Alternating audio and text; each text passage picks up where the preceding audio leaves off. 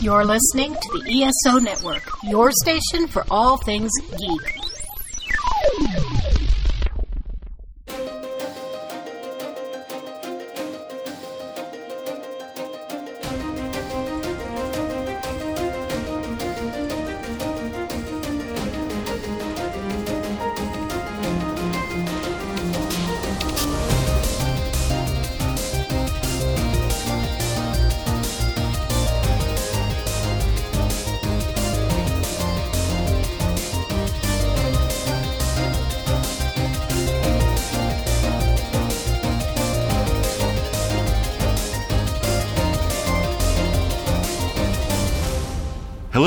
To the 42 Cast, your ultimate answer to fandom, geekiness, and everything. As always, I am your host Nathan, and we have another great episode lined up for you where we're going to talk about Avengers Endgame. But before we get started, I feel like I need to explain something, apologize a little bit. I know that on several of the episodes recently, I have promised a next episode that is not the episode that actually materialized. It's probably happened two or three times. The issue is that between Ben and I both putting out episodes, I've kind of gotten off track as far as what is being released next. And sometimes I think that I'm somewhere different than I am on the release schedule, and it's gotten a little bit confusing for me. And so I've made some mistakes. And so the reason that I'm bringing that up now is last episode I made a mistake. I promised the Mandalorian episode for this next one, but in fact, it's actually Avengers Endgame. So, moving on from here, I am going to map out everything several episodes in advance and have that ready. So that way, when I say what the next episode is going to be, it will actually be what the next episode will be. Beyond that, uh, this is going to be another good episode. It's one that we've had banged up for a year, of course, as we get close to finally catching up with Marvel, since we are only going to have Spider Man Far From Home after this we did have a little bit of a problem where we started the episode without recording. So when we sort of giggle and talk a little bit about how we've already done this, you know, so you understand why that is. Other than that, I don't have a whole lot to report. Beth and I are still watching Young Justice. We're still watching through old episodes of Quantum Leap. We're going to watch Titans and Doom Patrol once we get through Young Justice. I don't really think we're going. Oh, we finished Trigun, which is an anime from the 90s. In fact, we just saw the movie Badlands Rumble, which is the only Trigun thing that I hadn't seen yet because it came out after I had watched the series. I think it was like uh, 2010 is when it came out, and the series is a 90s series. So it came out a long time after I had finished the series. And so that's something that I just picked up because Beth and I were watching through the, the series. So that was pretty cool but yeah, otherwise, you know, just keep on keeping on, still work, still working, still, you know, podcasting, doing all that stuff. Chicago TARDIS is coming up in uh, a couple of months, uh, and I'll have a panel schedule for that as we get closer, so I'll keep you posted on that. But other than that, let's just join the podcast already in progress. Let's meet our cast for this week. And um, first up, we have got uh, a guy that that we've haven't had for a while, although uh, he has been on Captain Marvel recently. Uh, he's always ready to talk to us about MCU movies, um, and he is a geek from way way back, and that is my buddy Will. So Will, how are you doing, buddy? I'm doing great, sir. How are you? I'm doing all right. I've got this weird sense of deja vu. I'm right. Sure yes. Maybe a glitch in the matrix. I don't know. Yes, that's right. Yeah, it's like like we're repeating the same events over and over, aren't we? It's like we're repeating the same events over and over again, aren't we? it's time travel, guys. It's time travel. it's time this, this, is the it's alternate like a time, timeline. A time heist or something. I don't know what's going on.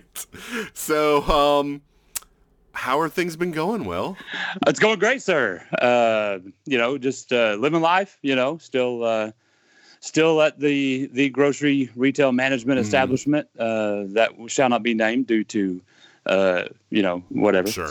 Uh, but yeah, going great. You know, picked up. Uh, you know, got caught up on Game of Thrones. Mm-hmm. So uh, you know, this past weekend, of course, was the weekend of all the Starks, and um, you know, saw Endgame a couple times already. Planning oh, on seeing it, hopefully, a couple more in the theaters. Mm-hmm. And uh, yeah, life is good. All right, cool deal. Anything uh, new going on in your life? Well, yes, funny you should ask, sir. uh, once again, this whole it's like we've had this conversation. It's great. uh, yeah, picked up from uh, a coworker. Picked up a couple of kittens from the litter that she, her cat had. So, uh, been a while since I've had a, a cat. I've always been more of a cat person than a dog person. And, Mhm. Um, you know, but I've had a few. You know, I had two. You know, a handful of years ago, but they got tired of me and ran off. You know, because cats just you know they they let you rent them for a time, and uh, so picked up a couple kittens. Right now they're about two months old, and so that's definitely brought some unpredictability into the house because you know they have two speeds currently, which is sleep and wide open, Mhm. uh, and they pick various things to destroy at all hours of the day and night. So it's definitely been a fun, fun experience so far. And uh, but yeah, I'm enjoying it, and I have the battle scars and scratches all over my body as uh, evidence of their existence. So uh, yeah, life is good. Yeah, my cat decides that she most wants to be up and active from like 2 a.m. to 8 a.m. So it's like she'll sleep all the time, and it's like you know, you're like, hey, you know, I'd like to, you know, pet you and stuff, and she's just like, get away from me. And then at like 2 a.m., she's like, hey, why aren't you scratching me? You know, Right. right. It's like it's like a mixed blessing when they take a nap at like five o'clock in the afternoon because you Mhm. know, hey, they're calm, it's all good, but at the same time, you're like, oh no, you need to wake up because I need you to sleep when it's midnight. Instead of you know running full tilt around the house and keeping me up, so you know you roll the dice and you see what happens. But yeah, it's going well. All right, cool deal. Um, it's good to have you back on the show, Will.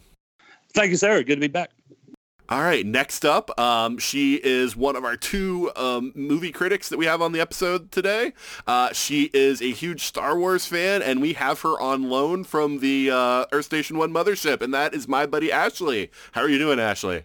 Good. I'm excited to be back. I will always take any excuse to talk about geek movies with fellow fans. So I got a chance to talk Endgame with the ESO crew earlier this week, Mhm. and I have plenty more to say, and I'm looking forward to diving into that shortly here.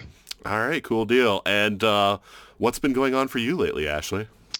Well, um, I recently got back from Star Wars Celebration. Um, I got to go to that event for the first time, and it was just such an amazing experience. Um, financially, it ended up costing a little bit more than I was maybe hoping it would, but just what a great experience of being together with um, fellow fans, seeing all the cosplay, and then just getting to watch the episode nine trailer for the first time with a room full of fans was just an incredible experience. So oh, nice. would highly recommend it. It's definitely not something I'm probably going to be able to go to every year, but was super grateful I got a chance to go once. Really enjoyed it. So, Ashley, what's your take on the Rise of Skywalker name? So, you know what's interesting is that when I first heard it, I didn't love it because yeah. I was kind of attached to some of the other speculated tile titles like Balance of the Force and Spark of Hope, but Or from I'm his nap? yes, yeah, yes. Doesn't quite make the full sentence there, but right, um, yeah. For those who don't know, there was a joke that episode 9 was going to be called From His Nap, so it would be um, The Force Awakens, The Last Jedi from his nap. You know, I think it was a real missed opportunity there. But in in light of what we have, it's kind of growing on me, especially since I'm curious what they mean by the title. So I'm mm. hoping that once I see the film and I'm walking out of the theater, I'll be like, oh, that's the absolute best thing they could have called it. But aside from the title, I loved the trailer. I think there's a lot of interesting little teases. And of course, they didn't really give us much at all in the episode nine panel, which I kind of expected. But Sure. I think there's a lot of interesting ways that this story could go. So it's going to be a long, long wait till December, but I'm glad we have Endgame to tide us over here. Sure, yeah.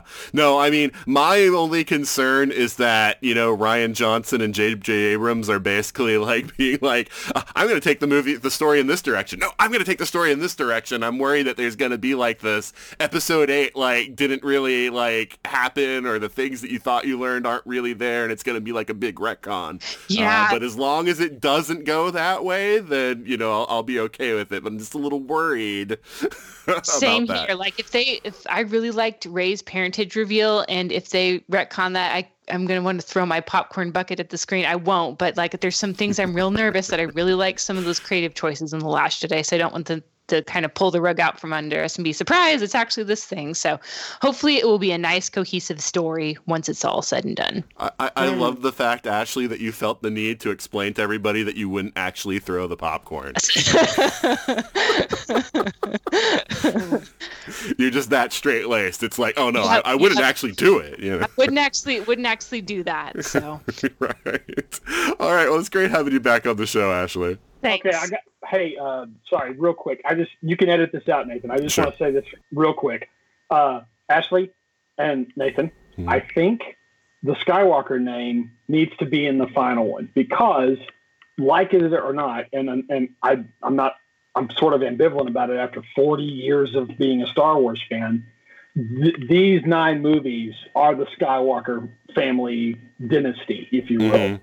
And so um, I'm all right with with this coming to a, a satisfying conclusion, provided that they conclude it. You know what I mean? Yeah. like- Yep. Stick the landing, tell your story, and then and then let us never speak of it again. the next 25 Star Wars movies need to be about something other than the Skywalker dysfunctional family. Mm. And I think I think Right. I mean, you know what I'm saying? Like, you know, Sure. it, it- we. So I think Rey. I think they're going to have to pull uh, a certain point of view, uh, Obi Wan, for the Rey's parentage stuff. You know, it's how Ben told Luke in uh, Jedi, "What I told you was true from a certain point of view." Right. you know, Luke goes from a certain point of view. Well, and the, Rey, uh, Rey's got to be related because that's there's otherwise you just can't put randos in in a in a movie that has up until now been six to seven movies about this uh, this family, you know. So, anyways, that's there you go. That's All right, I- I'm just- we can go back to Avengers. Uh, Right, yeah. I'm just gonna say one thing, and yeah, I don't want to get off on this tangent, but the only thing is that Maz said that this that that that Anakin's lightsaber was Rey's birthright in um, the Force Awakens, and so that's Right. the only thing where when they said that her parents were were nobodies, that's the one thing that's like, wait a minute, then why did Maz tell her that that lightsaber was her birthright? So I I, I, I agree with you. It does seem like there was something fuzzy there anyway. I'm just saying I don't want the whole movie to be a massive retcon of the uh, the Last Jedi and basically like, oh, by the way, Luke's not really dead, and you know, Here's Snoke. right. Yeah, this whole thing about leaving the think they'll do past behind, we're not going to do, and actually, it's still all Jedi and Sith and all that kind of. So They- I'm just no, they- saying. they, it's- won't- they won't. yeah. They won't do that. But I think they do have to kind of walk back a couple of things or account for them. You know, either way. Next up is the voice that you've already just heard. He is um, our other movie critic on the podcast. He is also our resident Luke Cage, and that is my buddy Mark. How are you doing, Mark? I am doing great, and I'll tell you, uh, I have been. I have had an earworm for the last three days because uh, I knew that we were going to be doing this.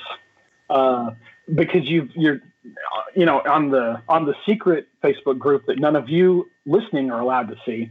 Uh, he's been titling this episode "We're in the End Game now," which is you know that reference. Unfortunately, when I read that in my head, I hear it to the tune of "In the Jailhouse Now." um, the you know the the the hobo song that was in "Oh Brother Where Art Thou" and other places. So I have for the last three days I've been coming up with lyrics to uh, "We're in the end game now" because that's how I hear things, and and this is all your fault. So, so, so do you want to share on the podcast? Do you want to sing it? I'll only give you this, and then we're gonna move on. Okay. Okay. I had a friend named Anthony Stark. He met Doctor Strange in the park. Spidey got a brand new suit upgrade. Scarlet Witch loves Vision, and Cap's on a secret mission. The longest Marvel movie ever made. We're in the end game now. We're in the end game now. Well, I told you once or twice. This ain't the start from Fire and Ice. We're in the end game now. Dun dun dun dun dun. So uh, there's more, but you get the idea. And, and, and Nathan, all on your feet, man. All on you. Okay. This, this didn't have to go down like this. is what I'm- right. No, that's fun. I, I like that. Um, so, uh, um, anything new and exciting going on for you, Mark? My tumescent scrotum continues to shrink. Okay, that's a good thing. That's a wonderful thing. I no longer look like I'm trying to ride a hippity hop. Okay.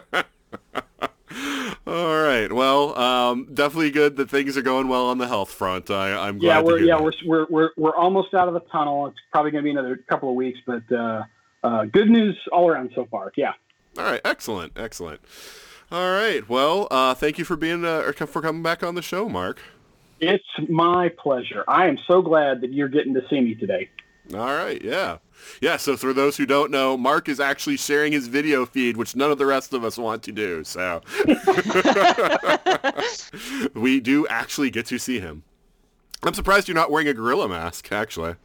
Well, uh, I have my uh, my smoking jacket on for my uh, my leisurely uh, gentlemanly discussion. This is normally my my gentleman nerds attire, so Mm. I thought I because we're doing that we're doing Endgame tomorrow for the nerds, so I thought, Oh, okay. eh, I'll get the jump. All right, cool deal. All right, so finally, finally, you know him as the guy who's going to be contrary to everything. He is the guy that uh, hates Pluto. He is my nemesis, Ryan Guthrie. How are you doing, Ryan? Well, I'm sure as heck not following all of that. I mean, you got Star Wars Celebration, you've got cats, you've got song.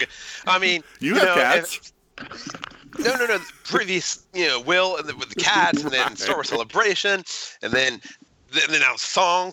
I mean, I, I- you know what? I'm tempted to turn my camera on to do some dancing, but oh, none of you want that. I there you go. You could be our resident Star Lord. Yeah. so you mean an idiot? right. Yeah. yes. you said it. About Star Lord, yeah. So, uh, so, so I don't ever see you on Facebook anymore, Ryan. How are you doing? Uh, I'm doing uh well actually right now I'm coming out of a cold, so if my voice Oh. sounds a little weird, that might be why. I uh did not get the chance to see uh Endgame for the third time because I was under the weather. All my friends went without me, which just proves to me that they're not really friends. and um yeah, so yeah.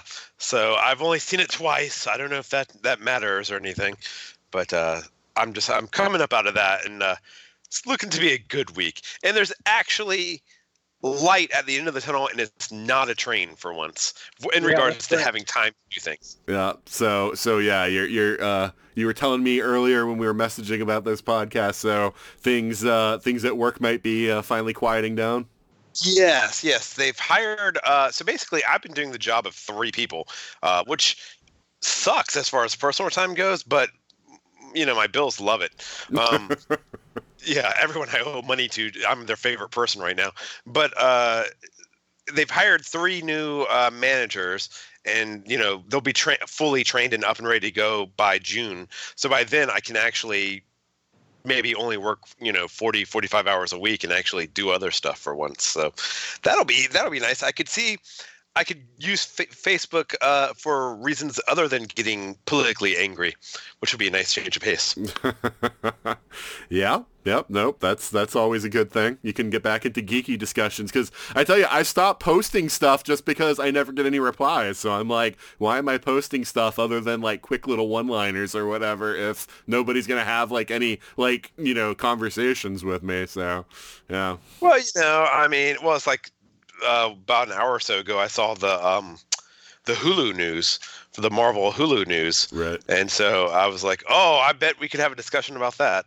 But Mm. then I was like, eh, maybe next week. All right. Yeah, no, if you're, you know, I, I get it because I've had to work, you know, 60 plus hours a week before too, and you're kind of dead at the end of that. So, you know, and I mean, I, it's, it's like um, I've come to realize just how low my standards can go for laundry. It's like, eh, I could probably wear that another day. You know. you learned it here, folks. If Ryan smells a little ripe, you know why. So, I'm just saying, if you wear a T-shirt under it, you can get another wear out of it. You know. It doesn't help if that T-shirt is also soiled. all laundry, all man's laundry is on a sliding scale, like Scovens. You know, I mean, it's there's a there's easily five degrees of laundry, and maybe seven uh, if you uh, if, if you're really nose deaf. So It's yeah, exactly. It's like, did you know socks have two sides, an inside and an outside? Yeah. there you go, right? There you go. You know? right. And if you rotate them so that the hole is on the opposite side, that's technically a third side. It's like a Mobius strip, you know. It's, it's, it's, it's the eternal sock. So you can use that to travel through time, is what I'm hearing. I have had socks that got up and walked away. I assume they went back in time. So yeah. All right. So this has been your segment of laundry talk on the 42 cast. but uh, so so work is work keeping you so busy you don't have anything geek related really to talk about, Ryan? uh, I'm sorry, I saw a three-hour long movie twice in Sure. one week and on it three times. Is that not enough for you, sir? fair enough. Fair enough. But all right. But thank you for updating us on your laundry. Uh, you're welcome. Anytime. That, that's gonna be my new website. Ryan Ryan does laundry. Well, at least if it got updated, that would be an improvement. yeah. all right. Let's get to have you back on, Ryan. Thank you. You're welcome. All right, so uh, we're gonna skip the five-minute controversy uh, this week because we got four people and we got to talk about this movie. So, uh, but before we uh, dive into it, we're gonna pause for a moment for a promo from another fine podcast. Hey everyone, this is Carrie the Metal Geek, and I would like to invite you to hang out with myself and my fellow metal geeks as we have all kinds of discussions about heavy metal, films and TV shows, video games, theme parks, comic books, and whatever else is tickling our geeks. Please visit our website at metalgeekspodcast.com and follow us on all the social medias including Twitter, Facebook, and Instagram at Metal Geeks. We are also proud members of ESO Network, so you can check everything out at esonetwork.com.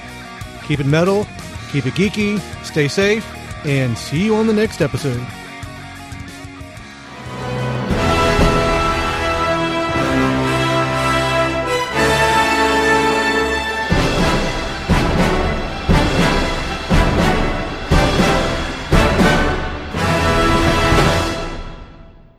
And we're back. And as I talked about at the beginning of the show, we're going to discuss Avengers Endgame, which is a little film that you might have heard about that, you know, made 1.2 billion dollars in its first weekend. Um, it's been building for It's just so nice when small theaters and, and, and movie studios do well. You know, Right. I got a really good feeling about these guys. I think I think they're going to be something. Yeah, you know that that Kevin Feige, he may go far in life. Just saying. Yeah, yeah, yeah. Good, good for him. You know, He's got some promise. And some Yeah, I wouldn't be He really surprised does. if Feige ends up as CEO of Disney. You know? You know, it's been building for 21 movies. You know, it's it's you know, it's kind of an event. Um, and the thing that I'm most happy about that like Thanos, I can finally rest and watch the sunrise over a grateful world, that I'm not going to see any more posts about how it's going to be secret invasion and it's going to turn out that everyone that died in the snap was really a Skrull and, oh, the X-Men for sure are appearing in the movie. and, you know, because you just know that they, they, they pre-filmed all the X-Men stuff and cast them and everything because, you know, they weren't going to be worried about what if it all fell through. They were just going to go for it, you know. So, Yeah, at one point I was getting all my fan theories with different IPs confused, and I thought Snoke was going to show up at the end of the movie. I don't know what showed up. And I thought I was going to be remember? Snoke. I mean, at that point. I mean, come on. you know, Thanos gets the gauntlet and then Palpatine just pulls it away with the Force, you know. I mean, it's There you go. That's the Right. that's like the evil cackle, right? but yeah, that's that's been one of my frustrations is that everyone has sort of insisted on these sort of fan theories that I'm just like, there's no way these are happening. You know? So it's kind of nice that we finally got the movie. You know, and and it's done, and and we're not going to hear any more about that stuff. But um, although I did just read an article about how they're going to reveal, somebody is speculating they're going to reveal the secret invasion plot in Spider-Man: Far From Home, and I'm like, guys, stop. It never ends. It never ends. it's like you're not going to find out that everybody's a Skrull imposter. I'm sorry because they've retconned the Skrulls anyway. It's it's yeah. Yeah. You know, you know, Nathan. I was uh, the audience this weekend. Uh, you know, I was telling them uh, beforehand. You know, because we were we had we had huge crowds, which was great. Mhm. But uh, I was telling them, look, there's not a scene after the the credits. You know, when the lights come up, you're good to go. And a lot of people were like, what? No, I want to know what's coming next. And I finally started telling people, look, just go watch the Spider-Man trailer. There's your final scene. That's Right. what leads into the next movie. You know, they're they're taking a little break because they want you to sort of just savor what we've seen, and then you know you can go see Spider Man and savor that. And, and they were like, yeah, okay, I guess. And these are people who are ten years behind the times, Mhm. so you know they were pissed. Well, know? I'm just I'm just happy that people actually uh, you know are staying for those now because the thing that always gets me is I get to the end of, of what the latest Marvel movie and 90% of the theater gets up and walks out the door and I'm like what's the matter with you people? Yeah. You know the drill. Well, I mean, I, I will say my own experience with it was, yeah, I saw it Thursday night and I'd read, oh, there isn't going to be uh, after credit scene, and my thought was, well, they've done that before. The, me, the media release, they they've thrown on you know an after credit scene or afterwards after the media. Uh, got to see it, the preview. And so I was like, I'm going to hang around just in case because I, I wanted to believe. I, I wanted there to be one, even though I knew there wasn't. Right. No, no, it's the same thing. I heard there wasn't going to be one either, but I did hang around. But that's the thing. I stay for all of them. I'm just surprised that the majority of people, at least that I see at my theater, never stay. And it's only like, but the funny thing was I saw more people staying at Endgame, the one that didn't have a post-credit scene, than I've ever seen ever before. It was, it was, uh, it was possibly the majority stayed this time. And Yeah. uh, there's like, oh no, now they're going to learn the wrong lesson. Now they're going to leave again.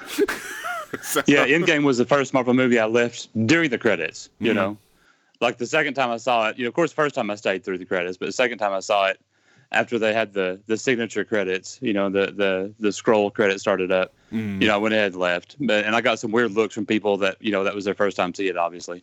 Mhm. And I'm just, I just like, oh, okay, see y'all, you know, and they're looking at me like I'm weird, you know. I'm like, all right, peace out, kids, you know. Yeah.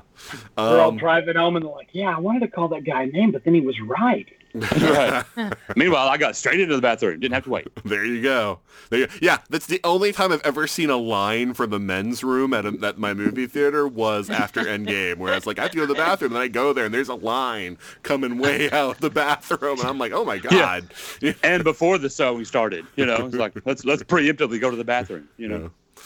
Um, but uh, but yeah, so this movie was a huge event. It's been building for so many movies, and one of the things that kind of surprised me because I knew we were going to get a lot of cameos and references, but they still were able to put more in than I th- was expecting. And so I'm just kind of curious from everybody before we dive into the real meat of the movie was there a particular character or thing that was in the movie that surprised you? You know you know going into it you weren't expecting. Um so ryan let's start with you. Was there was there anything in the movie that really surprised you as far as like whoa i was not expecting this character Well, I mean, just as far as cameos go, I would honestly say probably probably Robert Redford. You know, uh, Pierce coming back. Not because I was like, oh wow, Pierce is back on the screen, but I just thought, oh wow, that's that's pretty impressive that they got him back, even if it was only for you know a thirty second uh, clip. he was another yeah he was one i was not expecting either um ashley what about you Um, I actually really liked seeing Thor's mother, and Mm. I was surprised to see a callback to Thor: The Dark World, which I know is many fans' um, not most favorite Marvel movie. I know it's down towards the lower end of my rankings, but it was really nice to see her again and kind of have that call back to his family and his roots. So I appreciated seeing her. Yeah, I suspected Natalie Portman was going to be back, but yeah, seeing his mom was was a surprise to me. So um, was definitely not expecting that. But it makes sense that since that's one with an Infinity Stone, that they were going to call back to an earlier Thor movie, that would be the one. I'm, I'm curious because I mean, I know Natalie Portman got credit, but was he? She actually, she didn't. There was there was no dialogue. So was it? I don't know if it was really her or CG or, or I don't know. What. She went to the premiere, so I assume it was her. I heard it was unused footage from The Dark World. Mm, Oh, that could be. okay. All right, that makes sense. But she showed up at the premiere, which means that she's not so tor- horribly like you know done with Marvel and Avengers movies that Yeah. she wouldn't even like show up. So, um, Well, I'm sure she's still got a check for it. You know. right.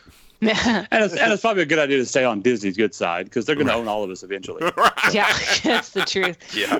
right. They're about to own 100% of Hulu. Uh, right. Whew. um, but uh, yeah, so Will was were there any char- was there any character that was a surprise for you?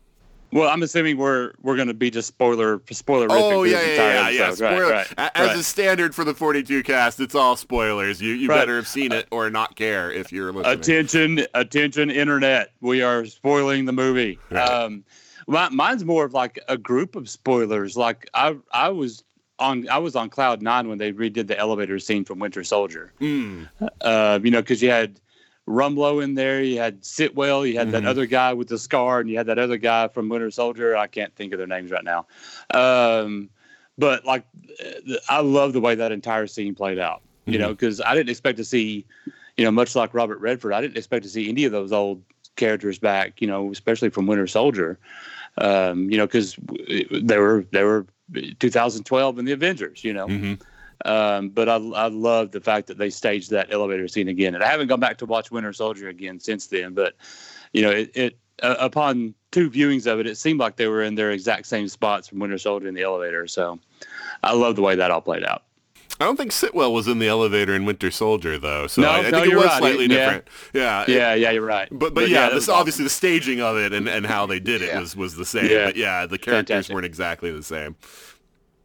But uh, no, no, that was cool. Yeah, I was not. Yeah, Crossbones was there, and I was like, oh, okay, yeah, that was another one I wasn't expecting. Yeah. Uh, Mark, what about you? Was there were there any surprises as far as the characters that they pulled? Well, yeah, yeah, I'm gonna uh, echo the the whole uh, Shield group because I love, love, love uh, MCU Shield, and uh, uh, I'm sorry that we don't see more of it in the movies. Although that looks like that may change again. But uh, for me, it was John Slattery. Um, I uh, I love I love him uh, as uh, Elder and uh, uh, Elder Stark, not uh, Mhm. Anthony Stark, but um, Howard. Um, Howard Stark. Howard Stark, and uh, so it was really cool. It was really cool to see him again. Uh, Mhm. That that that scene, you know, when we saw what they were doing, you know, I was like, oh, cool. This is going to be a walkthrough of you know, uh, basically liner notes to all the all the really good stuff. But then they then they went on this side trip, and I love the fact that it was, you know, young uh, Hank Pym and young Howard Stark. Mhm. Uh, you know, I, I And just young I- Stan Lee. yeah, and I and on and I think that that scene uh, was crucially important uh, to to what happens next. And uh, you know my my thesis, um, Nathan, uh, and uh, you know if these if these two last two movies didn't just fall completely on it, I don't know what did. You know, Mhm. uh, it's nice to be smart, is what I'm saying. yeah. No, you're right. Yeah, I was not expecting to see Howard Stark. Um, I, I feel kind of sad that there wasn't some way, since there was time travel involved, they couldn't have had both Howard Stark's actors in there some way. Like maybe with the one where Tony's back in time, have the Elder Stark like they had, but maybe like when they have Cap dancing with Peggy at the end, like Oh, maybe no, the no. younger, the younger Howard Stark could like be there at the house and say, "Hey guys" or something, just so that you could have both of them. I, I I I was happy with what I got, and especially because we got we got uh, a, a, little wink for Jarvis, and we Right. got Peggy at the end. So Yeah. I'm I could I would that checked all of my boxes. Man. Sure. I was just, uh, and especially because um, you know didn't see it coming. You know Mhm. when they're talking and they're like, yeah, they were both there at this time. Yeah, and blah blah blah. Can we do it? I don't know. It's going to be tricky. We'll have to split up. And I'm like, what are they talking about? and, then, and then when they and then when they get there, I'm like, oh, that's awesome. Yeah. So Yeah, no, Jarvis was really surprising because he has never been in a movie before, so that's a rare case of the movies acknowledging the TV series. So, um, yeah, I was very happy to see him. Yeah, Yeah, that's like the only case Right. of the movies acknowledging nine TV series, right? No, ten TV series, and that's the only time we've gotten any sort of acknowledgement. Right. Right, because it, it flows the other way. A character will be introduced in All the the time. movies, and then sometimes they, they show up on TV, but never the other. Or they're referenced. The Or way something. they start a TV and go to the movies. So yeah, it was nice to see Jarvis there. And honestly, I never would have in a thousand years have bet Jarvis out of ten TV series. Right. Jarvis would be the one that shows up, but he, it was perfect. Right. No, yeah, I was expecting to see Daisy or May or somebody like uh, you know before I ever saw Jarvis. Um, but uh, yeah, uh, for me, and the one that I was so happy to see, not only because I wasn't expecting, but also because I felt like the role in the movie was more pivotal than the other cameos, and since the person came from a movie that I absolutely love, I was very happy with it, and that was Tilda Swinton as the Ancient One. Yes. I never in a million years thought I was going to see her again, but you know, first of all, seeing that she was at the Battle for New York was awesome, but also the fact that her conversation with Bruce is one of the most important, you know, parts of, of the movie, you know, as far as the plot and what's happening. So um, I really like that they gave her, you know, like a, you know, that important role, and also with her basically being like, um, you know, we, we, we, we got to do this thing because if you know Steven said that this is the way it has to be, that it's the way it has to be, you know. So I I, I loved seeing her, um, so I was very happy with that. But uh, I- yeah. I would also I would also add because we've already discussed Cap in the elevator, Mhm. Uh, leaning over to to say "Hail Hydra," and I think I, I have no proof of this, no evidence whatsoever. But when when I saw Tilda Swinton, I was like, "Oh, that's really cool." But then when they did, when Cap leaned over and said "Hail Hydra," I am not so certain that this was not a little bit of shade throwing at the internet on ra- uh, outrage machine. You know, Hmm. uh, you know, for all the Cap would never say "Hail Hydra," uh, even though he turned into a werewolf and they made Thor a frog. you know what I mean? Like, and and I think I think bringing Tilda Swinton back was was was was another one of those like you know. Ah, there you go. You you want something to complain about? Ah, there's your thing. You know. Uh, so I I loved it. I I- you know, and again, you can never they'll they'll deny it. I'm sure. I'm sure they would say, oh no no no, that just we were doing this for the story, blah blah blah. Mhm. But I bet you money that that they did that as sort of a little uh, a, a little dig at the people who find things to complain about. Not that uh, not that that happens all the time. It's just what I've heard.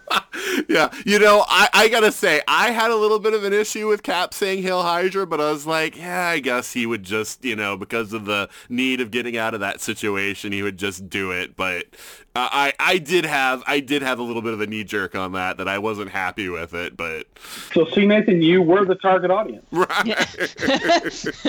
um, you know, because I mean, it's been five years in a dystopian world, so Cap may have gotten a little darker. Certainly, Cap from like the first Avengers movie would have never said it, but yeah. So let's dive into um, the movie a little bit more directly here. Um, we're coming on the heels of Captain Marvel. And so, um, you know, she was um, someone that we got some some cool scenes with in this movie.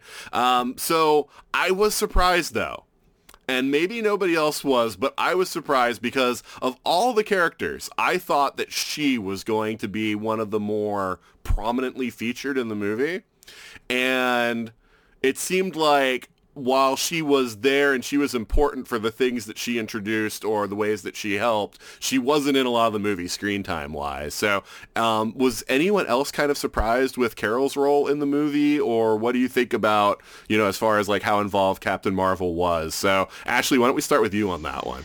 Yeah, you know what? I was surprised also because I was convinced that's why the reason we didn't see any of her in Infinity War. I thought, you know, they're going to give us her solo film and then she is just going to show up and she's going to wreck Thanos and she's going to be just a huge part of defeating him. So, I again, I was really surprised when she actually wasn't. Um, I think that's because they wanted to give the original Avengers characters more screen time and character mm. development moments. But then again, it did feel a little bit odd that she wasn't in more of it because when you have a character this powerful it seems like yeah you you want her to be on the front lines against Thanos so it did seem a little bit odd in terms of the story in universe like they would definitely want to keep her close and have her more a part of this mission but i also totally understand from a storytelling point how they want to kind of keep it focused on the previous Avengers who will be retiring now will not be appearing in movies anymore, and then she'll get to play a more increased role going forward. Not appearing in movies anymore, most likely, except for one notable exception. Um, but we'll get to that in a little bit. Yes. yes. Um, but um, so yeah, um, Will, what about you? Were you kind of surprised that Carol wasn't in it as much as she was? Yeah, a little bit. Um, because simply because like the, the Infinity War post credit scene led you to believe that she would be more important than what she was in Endgame. You know, um, you know, oh my gosh, pull it on the beeper. What's going on with the beeper? What's the deal with the beeper? And plus the way that, um, you know, the way that built that up, you know, it, it, definitely led me to believe that she'd be more of a major player in this in this uh, in this outcome. But yeah, a little surprised, but the way the story unfolded, it definitely made sense. You know, because they definitely focused in on you know the original six Avengers. You know, gave them the, all their character beats and uh, you know their their time to shine. But mm. you know, and the way that I looked at the, the way they handle the character is kind of like you know she's kind of like Superman at this point. You know the, the the power that she achieved at the end of the of her movie, and then what she showed us in Endgame, especially in the in the end battle. You know that that powerful of a character. How do you write a story where there's stakes when she can level the playing field literally and figuratively you know so mm-hmm. it made sense to get her off the, off the board for a while um, just because it'd be totally unfair to every other bad guy if she was there and there'd be no drama involved you know um, so I, I, like the way they structured the story you know and, and, you know like like was said earlier she's got plenty of time to shine you know mm-hmm. the, this was this was the send off for the originals and you know the she, she's got more. I'm sure she'll have more of a role to play in the upcoming phases of the MCU. Yeah, I. I we're we're gonna talk about the structure of the movie and how it kind of like changed expectations and that too. But yeah, I, I I completely agree because the way that the movie flowed, it was not it didn't lend itself to her to Carol having a big involvement, but um, you know, I, I I was very surprised about. It. I mean, Mark, do you have anything more to say about about Carol and, and her involvement in the movie? No, I uh, because of the power level that she's at, she's basically a Deus Ex Machina, anyways. uh, and and so I think uh, turning her uh, rightfully so into basically the Green Lantern of Marvel mm-hmm. Uh, is the best way to do it. And and her reason the reasoning was sound. You know, a lot of other worlds are having the same problem that you guys are, you know? And so, uh, so no, I, I think it worked. In fact, I got to tell you, I'd sort of forgotten about her um, uh, during that battle because I was too busy, you know, tracking everybody else. So when she shows up and and does her kind of power move, I'm like, I'm like, that's what she that's what she needed. She sure. needed to be she needed to be the, the wave motion gun. She needed to be the ion cannon. She needed to be the Death Star Ray. You know what I mean? Yeah, no, I, I love the uh, Star Blazer slash Yamato reference. I'm, I'm nothing if not old and sad. and so, uh, but yeah, no, that I, I, I didn't have a problem with it. The, okay. there's, I don't, I, I ever, I don't have any quibbles. I'll go ahead and, and state that up front. And so, if you have any quibbles, I, I will challenge you on them. yeah. Um, you know, I mean, uh, yeah, there, there, there's, there's something I'm gonna bring up later. I think that that would be sort of my, um, my thing about this, where, yeah, it, it's, it's, it's, it, yeah. Um, Ryan, what uh, did do you have anything more to add about Carol? Well, I mean, if they wanted to throw in another, you know, 26 minutes of time with you know Captain Marvel, I would have I would have crossed my legs and waited that much longer. um, but had, had been perfectly happy with it. But yeah, I, this was the swan song of the original six. Like like we've all said, this was their their movie. But I, I think it's important uh, the distinction needs to be made that while she didn't have much screen time, she was still very pivotal to the movie. I mean, uh, her introduction to this movie is she's rescuing Tony. Yeah, he would Right. have died um, without her. Uh, she basically they're getting hammered uh, from uh, from above, and she that that was by the way that's probably the best entrance in the entire movie. The cannons are firing down into the battleground, and then suddenly they all point towards the sky, Mhm. and you know what's coming. You Yep. know, yeah, that that that was I had like probably a dozen goosebump moments uh, Yeah, during this yeah, movie. yeah. That that was one of them for sure. So the only yeah, thing missing was the Led Zeppelin cue, right? they could they could have reprised Yes. immigrant song for that one, man. Yeah. That was so good. yeah.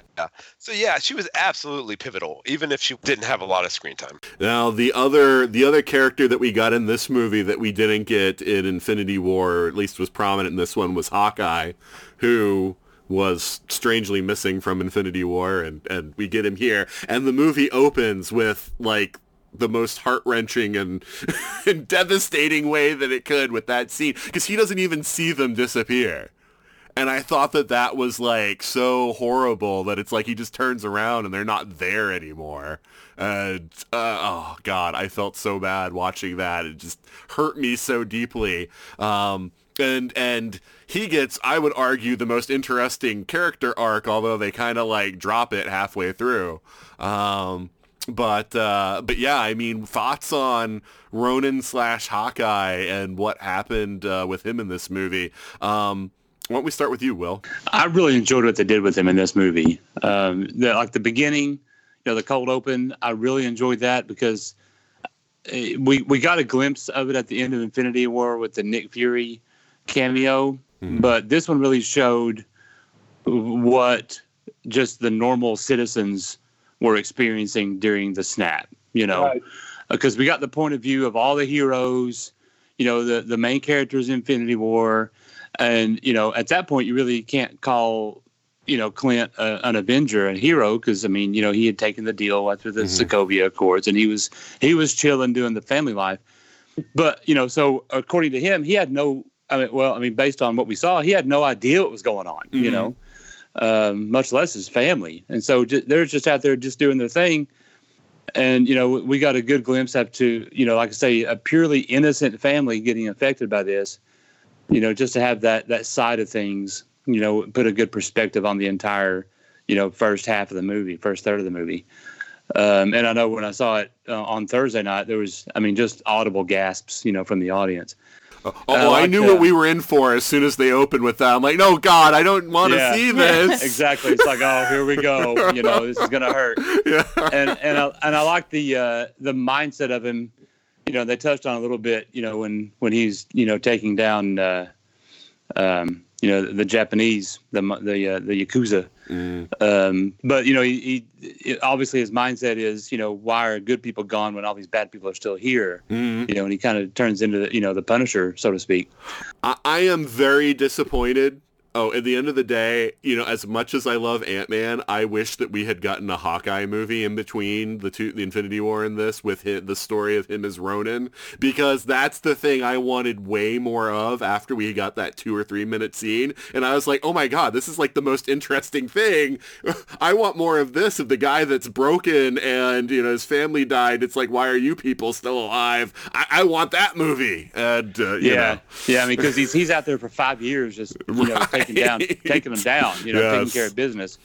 I mean, and maybe you could make the argument that uh, that he, you know, he, he kind of rejoined the team a little quickly. You know, maybe he, you know, uh, got back on Uh, board. that that was my problem is they kind of dropped it. It's just they they mention oh he's done some dark things, but it's like he goes back to being the old Hawkeye pretty quick.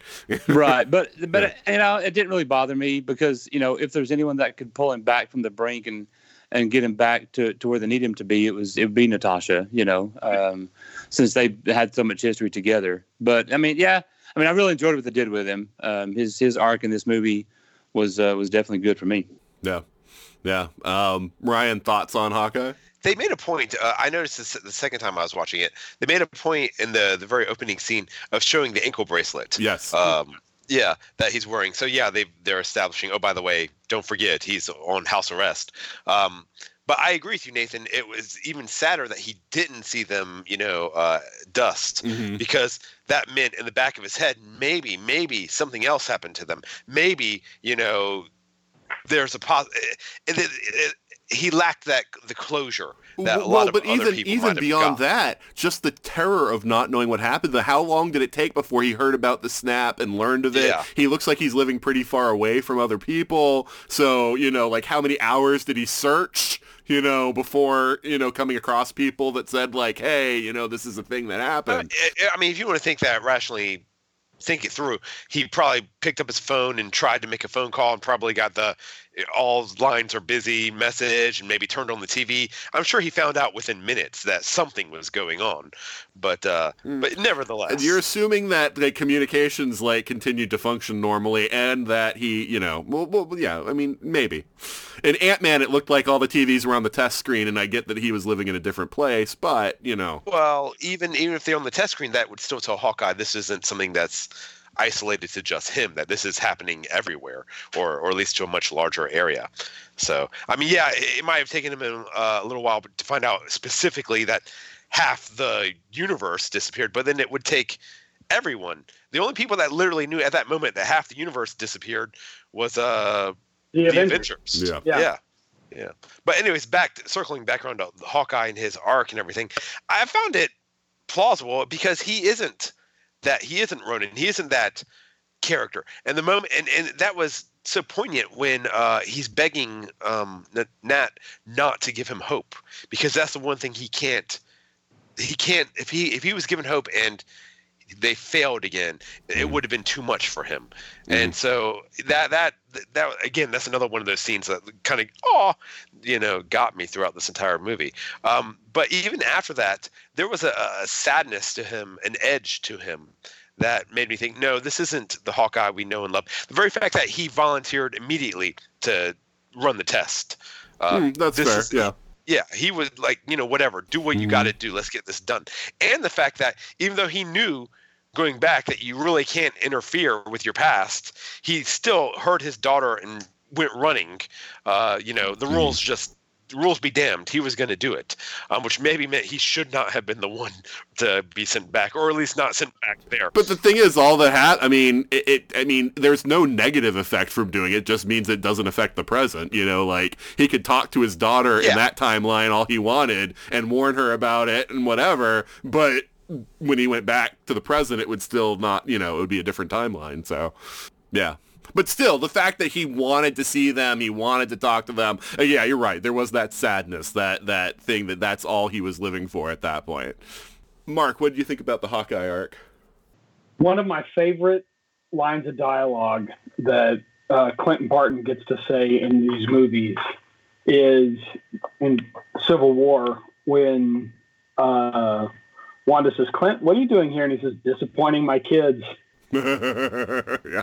I think that uh, the choices that they made are great. As much as I love uh, the uh, kind of hopeless idiot Hawkeye from the comics, uh, I really like Jeremy Renner's Hawkeye in the Marvel Cinematic Universe, and I think this was the perfect arc for him because I, knowing that he is a you know former secret agent uh, and covert ops guy, and uh, and was the guy that pulled uh, Natasha out of, you know, the the spy life, or at least out of wet work, right? Mhm. Uh, it's obvious from the second Avengers movie that his family is the thing that grounds him. Mhm. It's it's probably the thing that made him decide to take the job at Shield, uh, or the two were really close together. You know what I mean? uh, it's it's clear that he, you know, uh, he intentionally set it up so that they couldn't be, uh, so that they were completely off the grid as part of the conditions for joining Shield. So when that anchor was gone, the only thing that was left was the old operative, and so uh, I thought it worked Mhm. perfectly, and, and I don't think he jo- rejoined quickly. I think you know, Natasha reaching out to him and, and saying, even though it was off screen, we think we found a way to bring him back. that would be the thing that he, you know, shows up for. You know, so so no, I get it. I loved it. I thought it was I thought it was perfect. I, I, I had no problem with any of it. You know, hypothetically, there is a Hawkeye um, TV show in the works on Disney Plus. Yeah, but but no, I, I prequels. No, no, I hate prequels.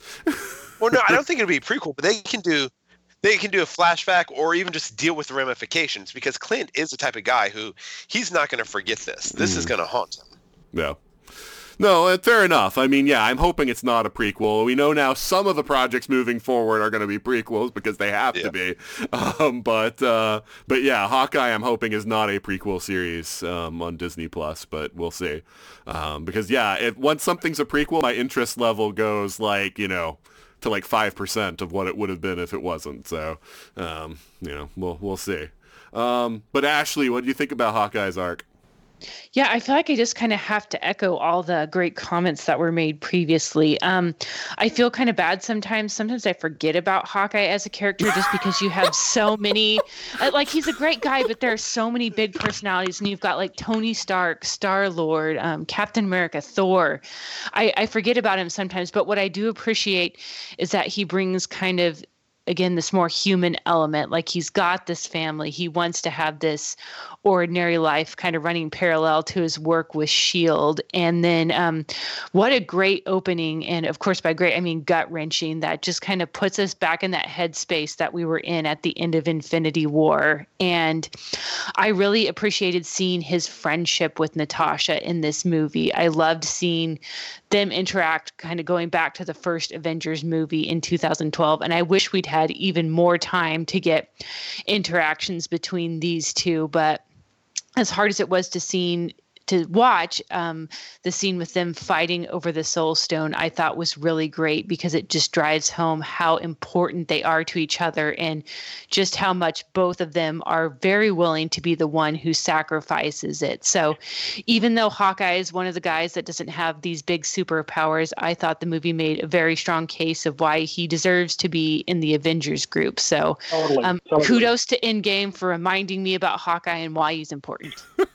I I only laugh because I have friends who, you know, whenever someone is like the unpopular character or the character that's sort of the lesser character, there's this small group of rabid fans who are just like, this is the number one character. He is the most amazing, the most awesome. Why doesn't yes. anyone give him his due? Yeah. And I've got some Hawkeye fan friends that when they hear this episode, they're going to be mad when you're like, I forget I'm sorry, guys. Like I said, I, w- I will say it again. Thank you for Endgame for reminding me again and making me appreciate Hawkeye and reminding me why it's important. So don't don't send me your hate mail, please. well, I mean, I think we can all agree that the very end, instead of Cap, Thor, and Tony against Thanos, had it just been Hawkeye, right. it would have been game over.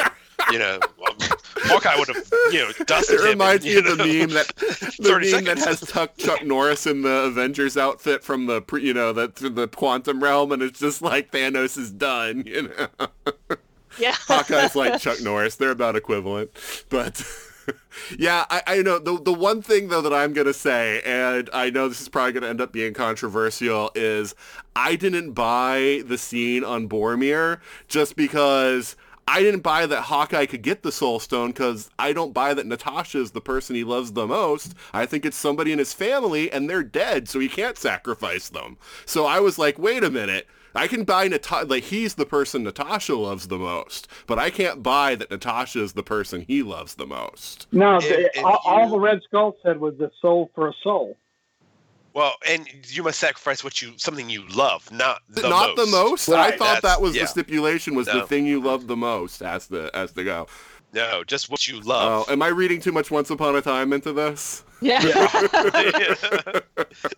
okay. Same company though, so easy mistake. You know? Yeah, fair enough. Yeah, no, no, that's all right. Then I then I did get that wrong then because yeah, I thought it was well, well, the skull was like you know, pl- you know, people have come here before and none of them's been able to do it, and I'm like, well, geez, if then it's not the thing you love the most, then that shouldn't be that hard. You know, take like your dog or something and just drop it off. You know, I thought it was always that it was it was too hard. Either either somebody couldn't make the sacrifice because what they loved the most was already dead, or you know, those who had like the thing they loved the most with them couldn't bear to do it. But yeah, if it's just any old thing that you love the most, then yeah, or you love, I mean, Well, that's, I, I too think bad. I think if it's something you something or someone if it's some, first off it's a living being Right, because right. it's a soul for a soul. so soul. that's what I'm saying. Bring So, a pet, you know. One, but if you love something, uh, love. I, you know what? No, uh-uh, I'm walking away. I, Nathan, how did you get through high school? You know What do you mean? what? So, so you said it was a thousand word essay. Now that means I can write one word a thousand times, right? I mean, it doesn't have to be different words. What's all these freaking conditions? Uh, you know what? I, I'll, I, I love my parakeet one. I'll bring the parakeet. You know, the parakeet's fine. You know, I, I had a lot of fond memories of the parakeet. Why does it have to be my sister or my brother? Why can't it be my stepson? I, I, he's all right. I mean, he's not great. you know, can it just be enough that they were willing to give their lives for everybody? Oh my God. Well, and the lesson learned here is don't let Nathan dog sit. well, I'm just saying, you know, absolute power over the whole universe versus a pet. You know, it's not. You know, You I don't that believe- John yeah. Wick, okay? You know? I'm not saying I would do it. I'm just saying I can certainly conceive of the character who would do that. But anyway, That is some, Well, that is some I mean, rules lawyer shit right there, man. That is that is oh, that is first edition D and D right there. Now I've got this mental image of John Wick staring down Red Skull with his dog in hand. Uh, I don't know how this is going to play out. You know. I, I, I mean, in all fairness, though, I Thanos probably did love Gamora like a, a pet, so it's not, you know, unethical. You know?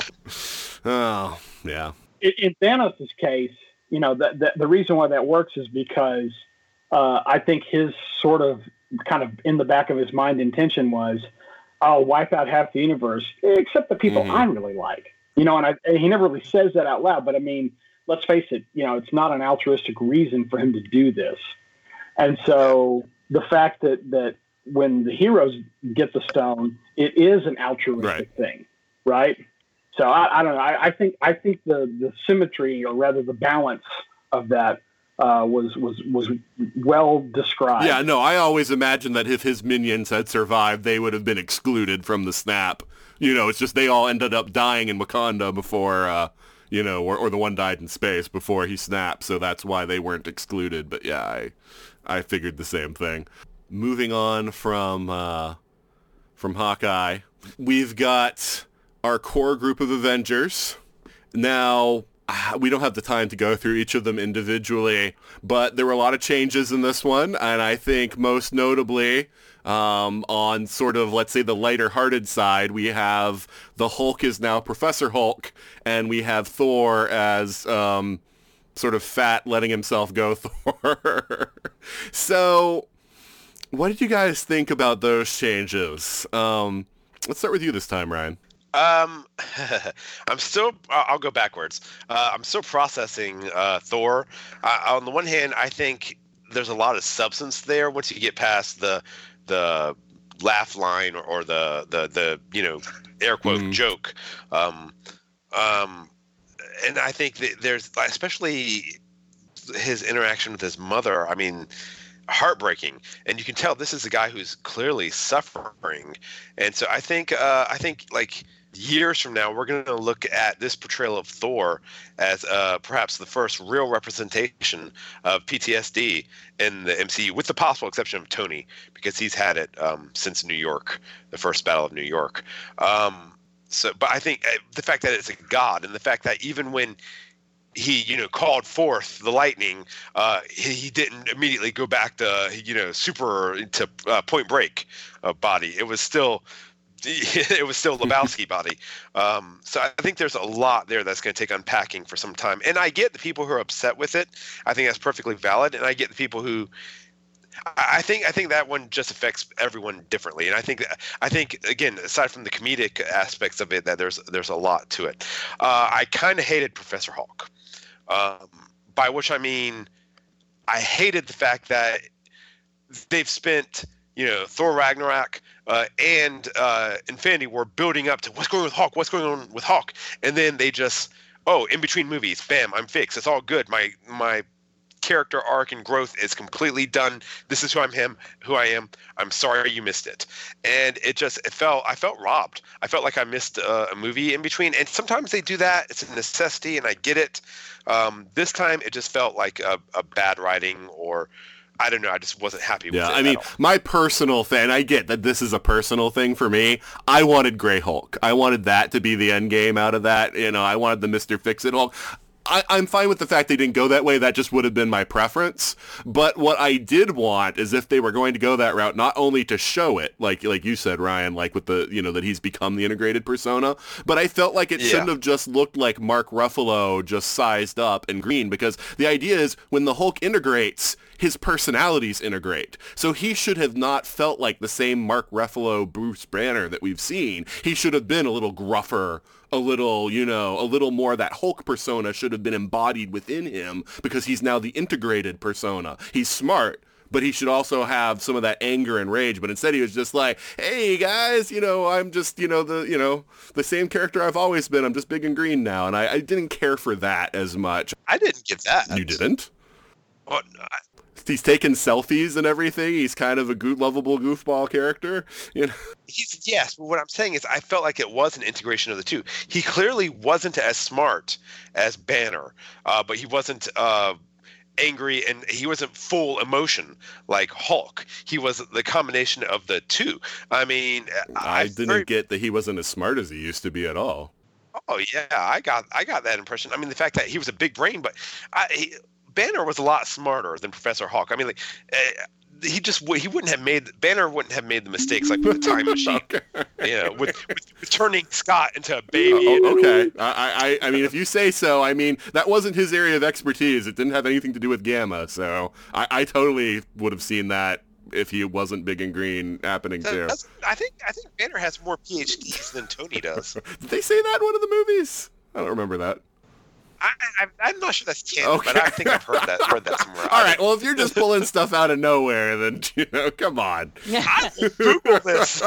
All right, um, Ashley, what do you think about uh, Hulk and Thor? Yeah, um, I'm going to start with Hulk. Um, I was having a conversation um, with some other people about Hulk, and we also kind of felt like you almost go into it too quickly. Like when you think about the space that everybody is in at the end of Infinity War, they've all been through this trauma, they've all had this incredible failure, and I think you can see the scars of that experience in pretty much every character. But in a weird way, Hulk almost seems like he's fine, he's doing good. Like you mentioned, he's taking a selfie with the kids. So it I do feel like we kind of missed like part of his development. It would have been nice to see more of that journey because it does feel a little bit abrupt. And um in terms of Thor, I would have liked to see maybe just a few more serious moments with him because when you think about it, he's had, even though he's one of the funnier Avengers, he's had one of the most tragic arcs. I mean, his brother betrayed him. Um, he found out that his father wasn't who he thought he was. His father dies. His mother dies. His entire planet is blown up. And then Thanos comes and wrecks the survivors of the Asgardians, and he's completely alone in the universe. And then he's going on this mission to have revenge against Thanos, and then he fails at that too. So just, I mean, the crushing weight of that, I can't just imagine what that would be like for him to go through.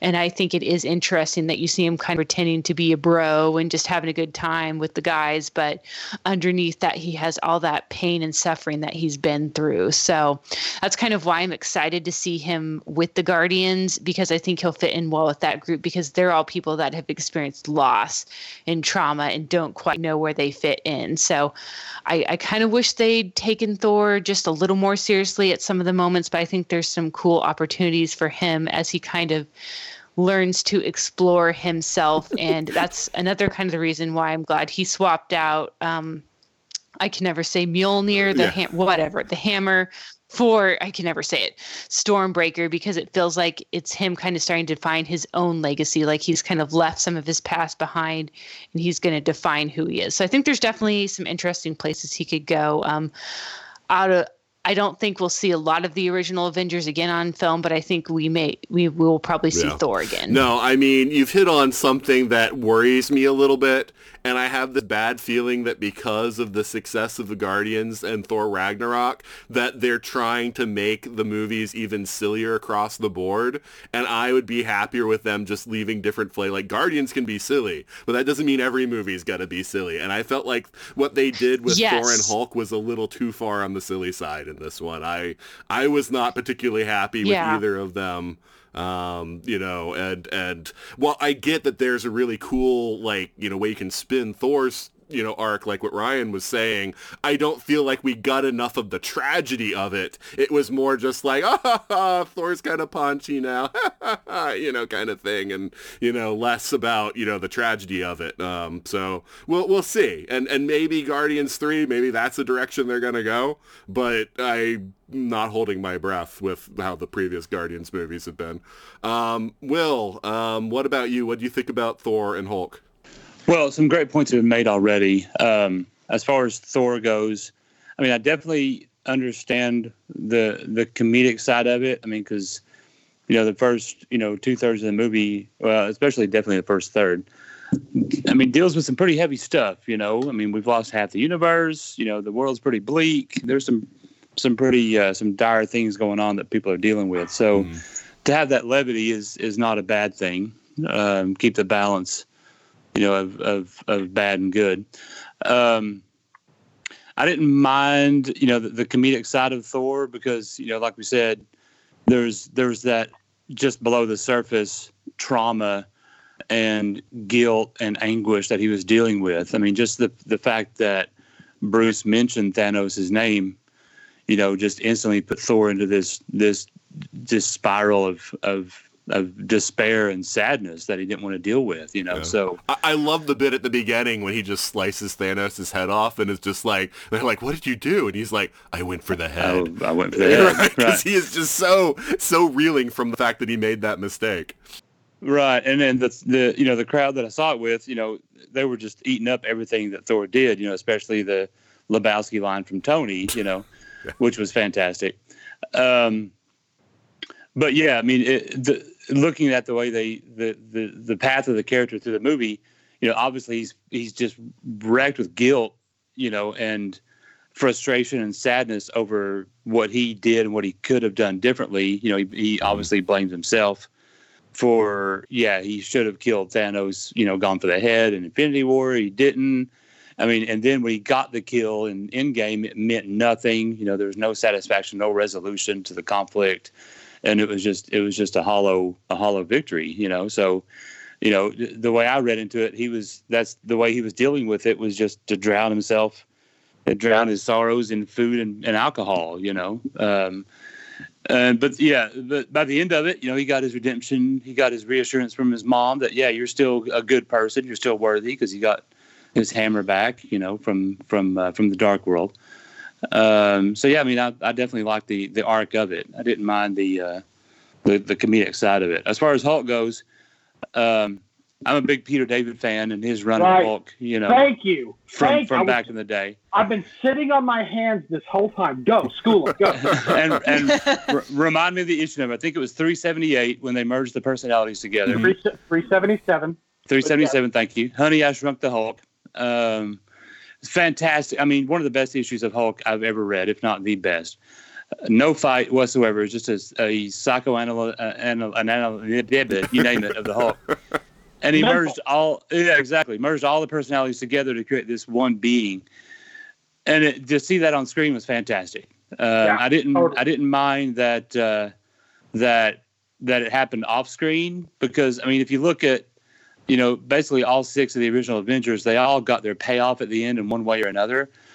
Um, some of them happened, you know, like with with with Natasha, it happened about halfway through the movie. You know, Thor, Tony, and Cap happened at the end of the movie. You know, Clint happened, you know, whenever it happened. I guess at the end. Um, Bruce happened before the credits rolled. You know, at the beginning of the movie. You know, it happened. Well, not before. Excuse me.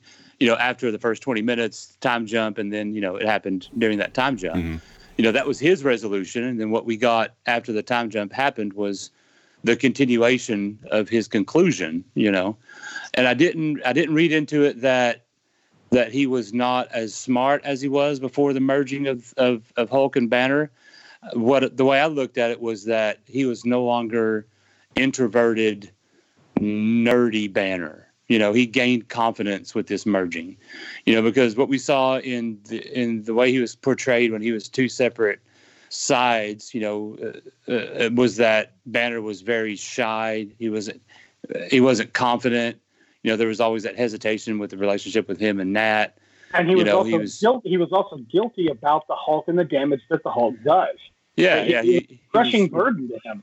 Yeah, he was racked with guilt. I mean, that's the reason why he exiled himself at the end of Age of Ultron. Right. I mean, he was he was socially awkward. He didn't know how to deal with people, and so this resolution with the Hulk side of his personality gave him that confidence to where he could take selfies with kids. He could interact with people better, you know, and and having that calm mindset to where he didn't feel like he needed to resort to violence anymore led to that great bit, you know, in in 2012 when he saw himself wrecking that Chitauri with the with the car, and he's like, "Oh, sorry about that. Yeah, I don't know what's going on here."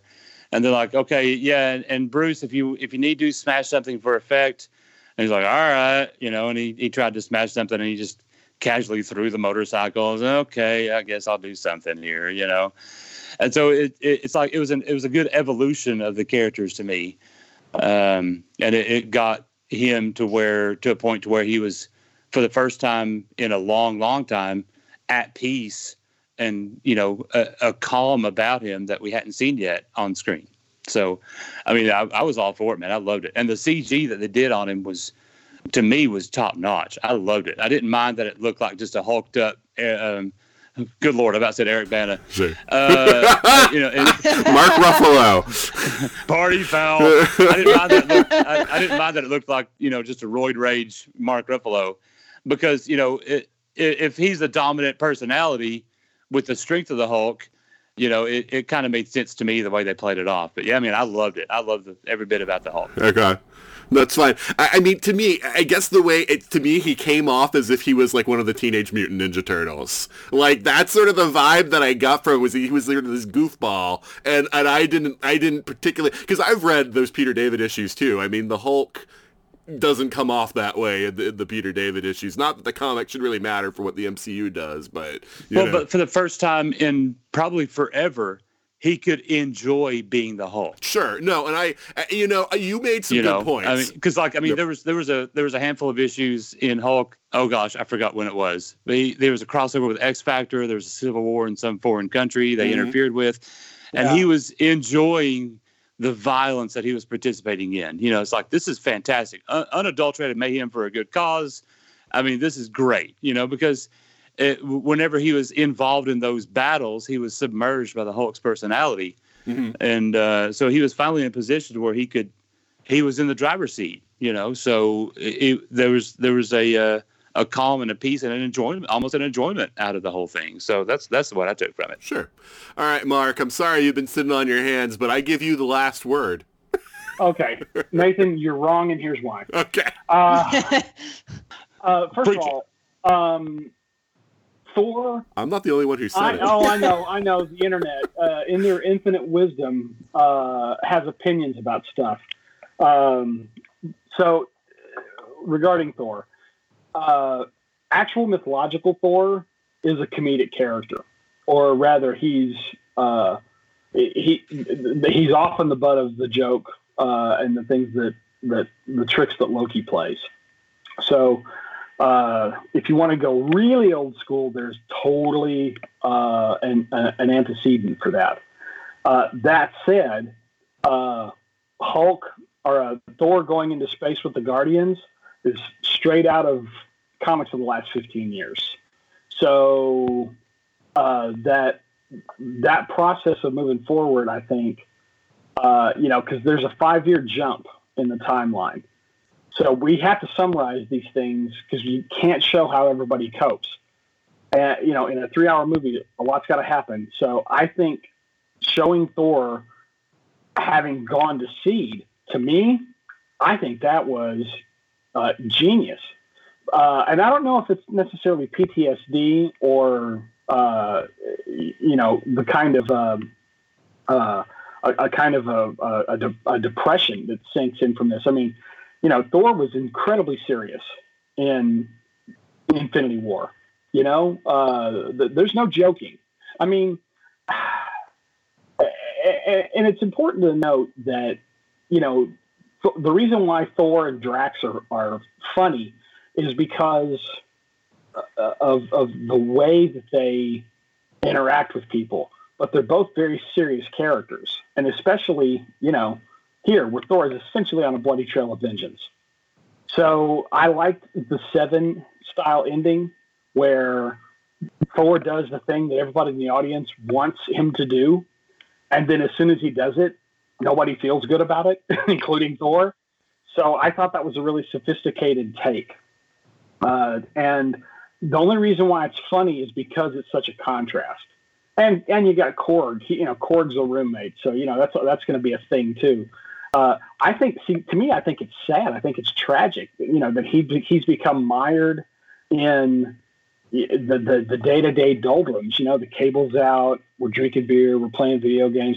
To me, that's a sad existence for a guy that used to live on another planet and traveled uh, to different realms via the Bifrost Bridge. What a letdown! So to me, so to me, that tragedy, that depression, is is very real. And um, Will already mentioned that the the Hulk too has an has a has a comic origin. Uh, I thought that was a, a, a really smart way of summarizing the way in which he moved on, the way in which they moved on, and it makes perfect sense that Bruce would figure out how to integrate the two personalities because the Hulk let him down in Infinity War. You know, Hulk was absent in Infinity War. And the fact that he'd been looking at the Hulk as a separate person, again, made perfect sense to me. I, I, I, I, I, I thought it was fun that they lightened him up a little bit. Uh, Mark Ruffalo is a very charming uh, character, anyways. His, his Bruce Banner is likable you know, and so I, I, I like that the that part of Banner's personality was intact. You know, it did it didn't make him not a fighter because he gets into it, right? But I I love the the whole uh, all the stuff where, where they're trying to figure out time travel and they don't have all the pieces and parts and you know they're just doing tests. Uh, yeah, it's it's comedic because it's Ant Man and, and the Hulk trying to figure something out. But I I think you have to have those moments out of necessity. Uh, you know, people came into this movie depressed. They came into this movie. They came in sad, eager but sad. So you have to have that stuff from a storytelling point of view, and finally, uh, from a corporate point of view, the reason why Hulk is a guest star in these movies and not on his own is because Universal still holds some rights. Mm. So we'll we will never get that five year gap. Are you okay with that? Yeah, no, I get that we're never going to get the five year gap. What I'm yeah. I mean, you, you just gotta yeah. be okay with it because it's never going to happen. And so I didn't even like. Right. I was I, I like the I like the fact that they were summarizing. Cap's in a support group. Um, Clint is off off the edge of the map. Uh, Hulk has figured out a way to move on. Natasha has figured out a way to not move on. I mean, it's I. Th- these are non-issues in my opinion. Sure. No, and I mean, I get the whole idea of you can't have a movie that's just grimdark because we've gotten those from DC and I see how those work. I'm just saying that when you try to like throw like both ends of the spectrum into the same movie, that it can be a little bit like whiplash. And so that's why I think like the Star Wars movies tend to get it pretty good you know, there's some darkness, but there's some light humor, but nothing like, oh, here's Scott as a baby, here's Scott as a 90-year-old guy, here's Scott back as himself, and he's like, I wet myself, but I'm not sure which one it was. See, to me, that's like over-the-top humor, and that's like when you have a movie that's, you know, trying to be serious in some sections, like to go to that really, really over-the-top level in some scenes it becomes too silly and it breaks like the the enjoyment of the movie because it's just too much. Um, that that that just as an example of the kind of scene I'm talking about. But then, about. like with the with the stuff with Ant Man, though, yeah, it was comedic, and you know, opinions being what they are, it might have been too comedic. But to me, that was true to the character because that was the character that they had introduced over two movies, you know. Right. And with Thor, Three movies. He was that way in Yes. Civil War. yeah, yeah, three movies. And with you know Thor, that's the the way the character evolved over the course of his movies. You know, by the because with Ragnarok, he was uh, very heavily in the comedic side of things. So I mean, yeah, even Right, though it was I know. comedy, it was still I'm well aware. you know, uh, true to the characters where they were at that point in time. Um, the other thing that I was going to say though, and and uh, crap, I lost it. Never mind. Mark said something I was going to tee off on, and I lost it. Well, then let back. me let me jump in with the fact Sure. that, uh, as near as my quick research can find, Bruce Banner has seven PhDs and Tony Stark has one. So I'm gonna. No. Is that said in the MCU, or is that from the comics? Because you can is only MCU. bring evidence from the the MCU. MCU. Oh, okay, if that's Yeah. the There you go. MCU, all now right, nope, it that's does MCU, not then it's speak to the quality. There could be like six honorary uh, PhDs, Right. but, but I suspect that they, at least uh, a few of them, are you know pretty hardcore. Okay. Oh, oh, oh, no, I know what I was going to say. This is something I read uh, an interview with the Russos, and they said that actually, so you know all those scenes in the first Infinity War uh, trailer um, where it showed the Hulk in Wakanda? Apparently, originally in the movie, they were going to integrate the personalities in Infinity War, and there was actually a scene with Bruce in the lab, and they said they just couldn't make it work, which is why he ends up wearing Hulkbuster armor and all of that. But there was a, they, they did originally have it in Infinity War. Um, just as a little FYI for people. Um, but, uh, but yeah, and I hate to do this, but otherwise this is going to be a three hour plus podcast. But I'm going to combine uh, the characters that I probably feel have the, um, oh, what's the best way to put this? They have the, probably the biggest arcs. Um, and that's Cap, Tony, and Natasha. Um, if you guys want to talk about War Machine and Ant-Man, there'll be a time to talk about things we haven't discussed yet. But I think really we would be remiss not talking about those core three in this movie because of what happens with them. Um, so, uh, Mark, since I don't want you to sit on your hands again, I'm going to give you the first word uh, this time. So, I know it's a lot to tackle, but um, the the arcs for Tony, Cap, and Natasha. How do you think about how those were handled in the movie?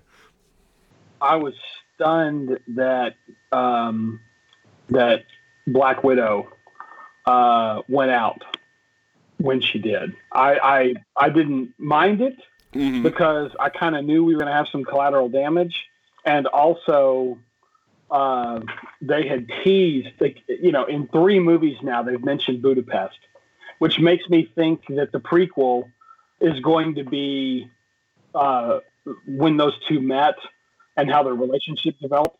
Which, Yeah, I and so, honestly, I think I prefer that. I, I oh, oh, that's going to be the best thing ever. So I was. Uh, it made perfect sense the way it happened, and I think she, I think she was looking at this as my there's not been balance. I think that's why she does all the Avengers stuff that she does is because she's atoning. So uh, this is that final act. You know, I'll I'll die so your family can live. It's perfect.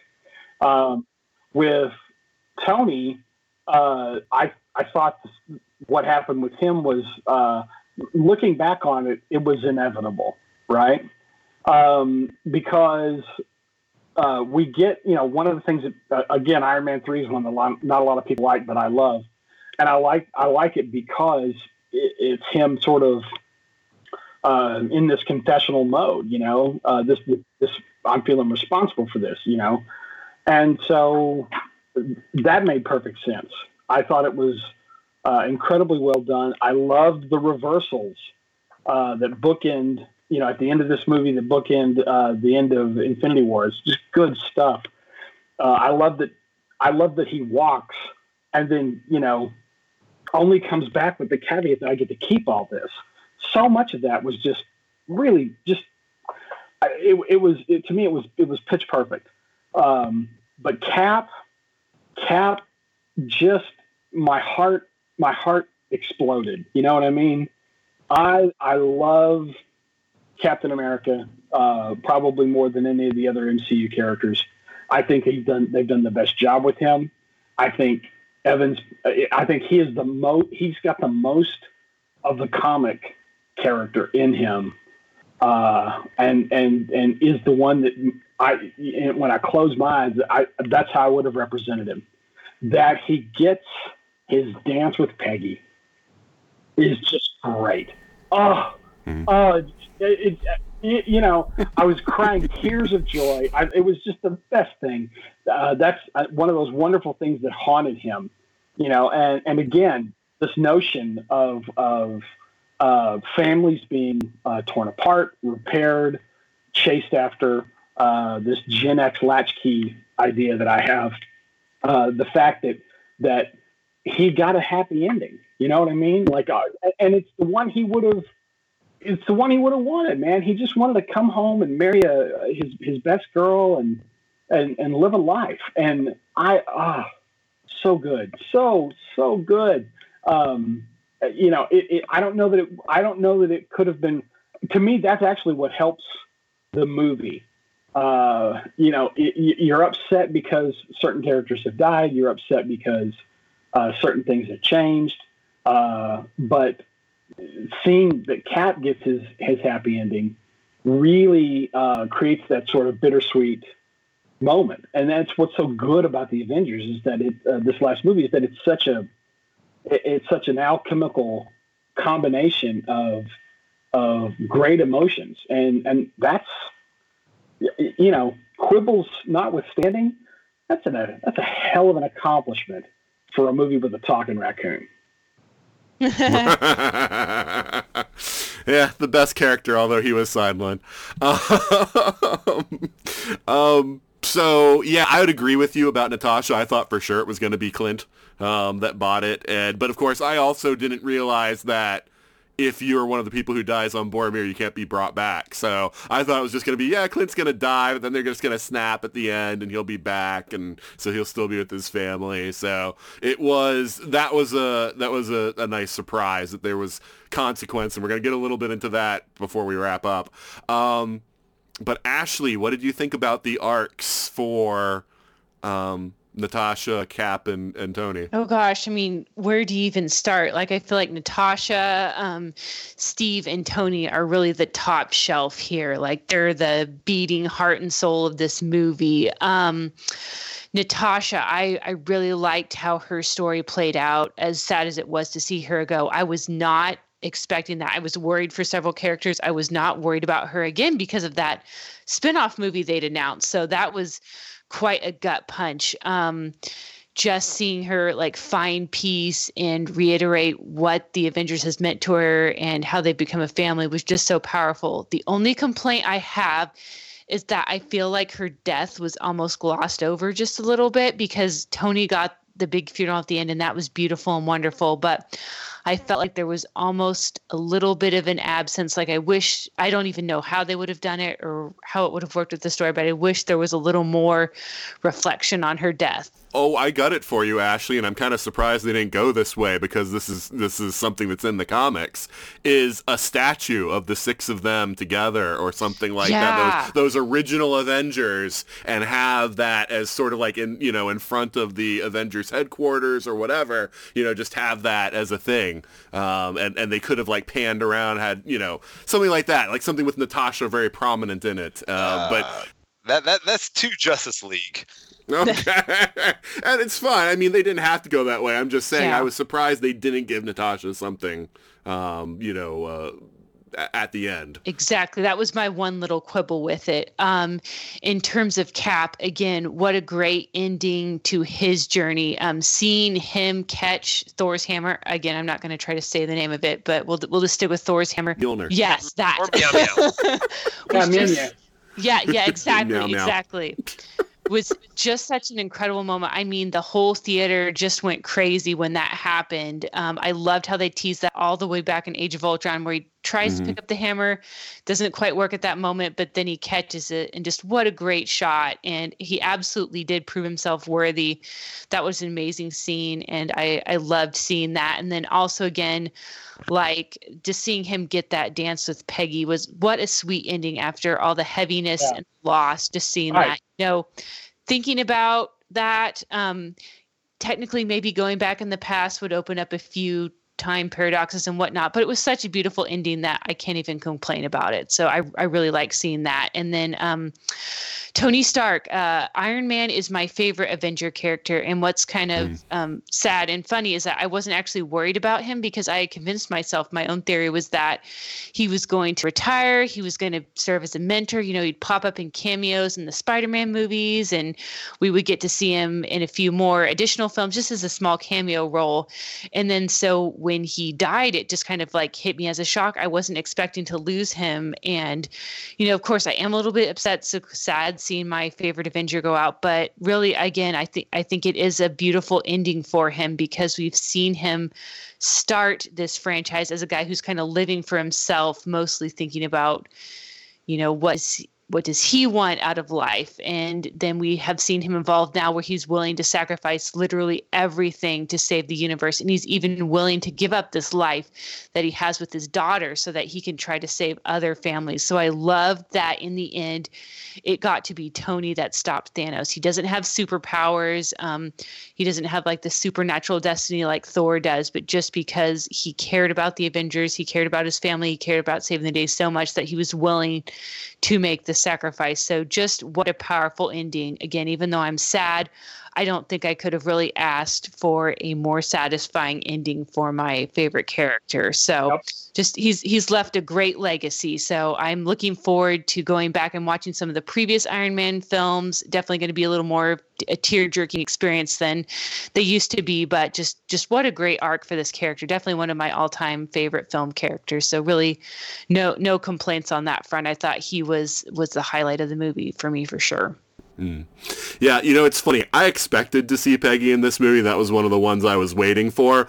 I thought Cap might die, and they're going to do like, uh, oh, he's in the afterlife dancing with Peggy kind of shot Yeah. of, you know, like some sort of hazy dance hall with the two of them, you know, kind of thing. I'm kind of glad they didn't go that route because I, I think that's a little too, you know, cliche. Um, but, uh, I will say this though, Ashley, it's not going to mess with time because the way that they're establishing it, and I get that it's you know lots of time travel movies do things differently, is that so there's the timeline for the MCU movies, and then when you go back in time, you create like an alternate world. So basically, there's now a world where Cap you know, never disappeared because a, another Cap from another world came back and was with Peggy in the 40s and, and lived their lives together. So, um, that might be the way they might go with some of this Disney Plus stuff is they might actually show us some parallel versions of characters rather than Well, yeah, they've already they've already announced the What If show, and this is exactly how they're going to do it. And this is how Interesting. this is what the Loki show is going to be about. I'm sure. I was going to get to that later about how I'm suspecting that the Loki show is the Loki that got the Tesseract Yes, I was thinking that too. in Avengers rather than rather than a prequel of our Loki. I mean, we'll see, but I I was thinking, "Oh, wouldn't it be interesting if it was showing us this alternate version where Loki got the Tesseract back?" you know, after the battle for New York. I had Um, that same yeah. thought. So so we'll see. Because I, I like that a lot better than what I was thinking it was going to be was the tales of young Loki pranking Thor, you know. this is the part where he turned into a snake and bit him, you know, and I, I don't really, ca- you know, care about that movie.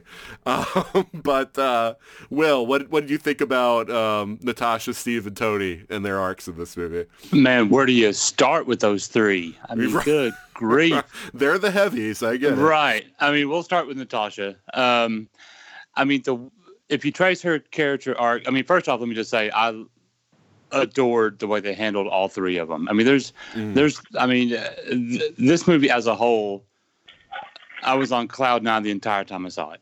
Um, with Natasha, like this was, like, I mean, like she even said it in the movie. You know, when she started out, you know, being the assassin, being the spy, you know, the red room training, all that. She was lost, you know, and starting with Clint, you know, he saved her, introduced her to a different world. He introduced her to the the only family that she ever knew, you know. Um, so that gave her something to live for and something to sacrifice herself for. You know, like she, and we even saw that after the time jump, she couldn't move on because she had nothing else to move on to. You know, she all she had was the Avengers. You know, and the superhero life. Mhm. You know, that's that was her purpose. That was that was what she was.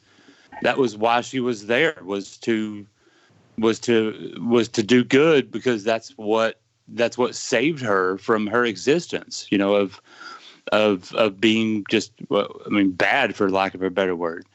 And then so when the opportunity presented itself to to uh, you know to sacrifice herself for the greater good, it made total sense within the context of the character that they created in the MCU that she would take that lead, you know, literally and figuratively. Um, and it was it was beautiful, you know. I mean, because you saw the anguish, you know, at that that little conference she had after the time jump. You know, you saw the pain where she was just so frustrated that she couldn't do more. You know, like in that What do we do about Right. the earthquake? Nothing. It's an earthquake It's an underwater. earthquake. You know, uh, uh, how are we handling it? We we handle it by just not handling it. You know, uh, so she she just constantly she, she wanted to do more. She couldn't move on because that's all that that was the one good thing that she had that she had to hang on to. You know, and so you know the fact that she gave up, she made the ultimate sacrifice for the one good thing that she ever had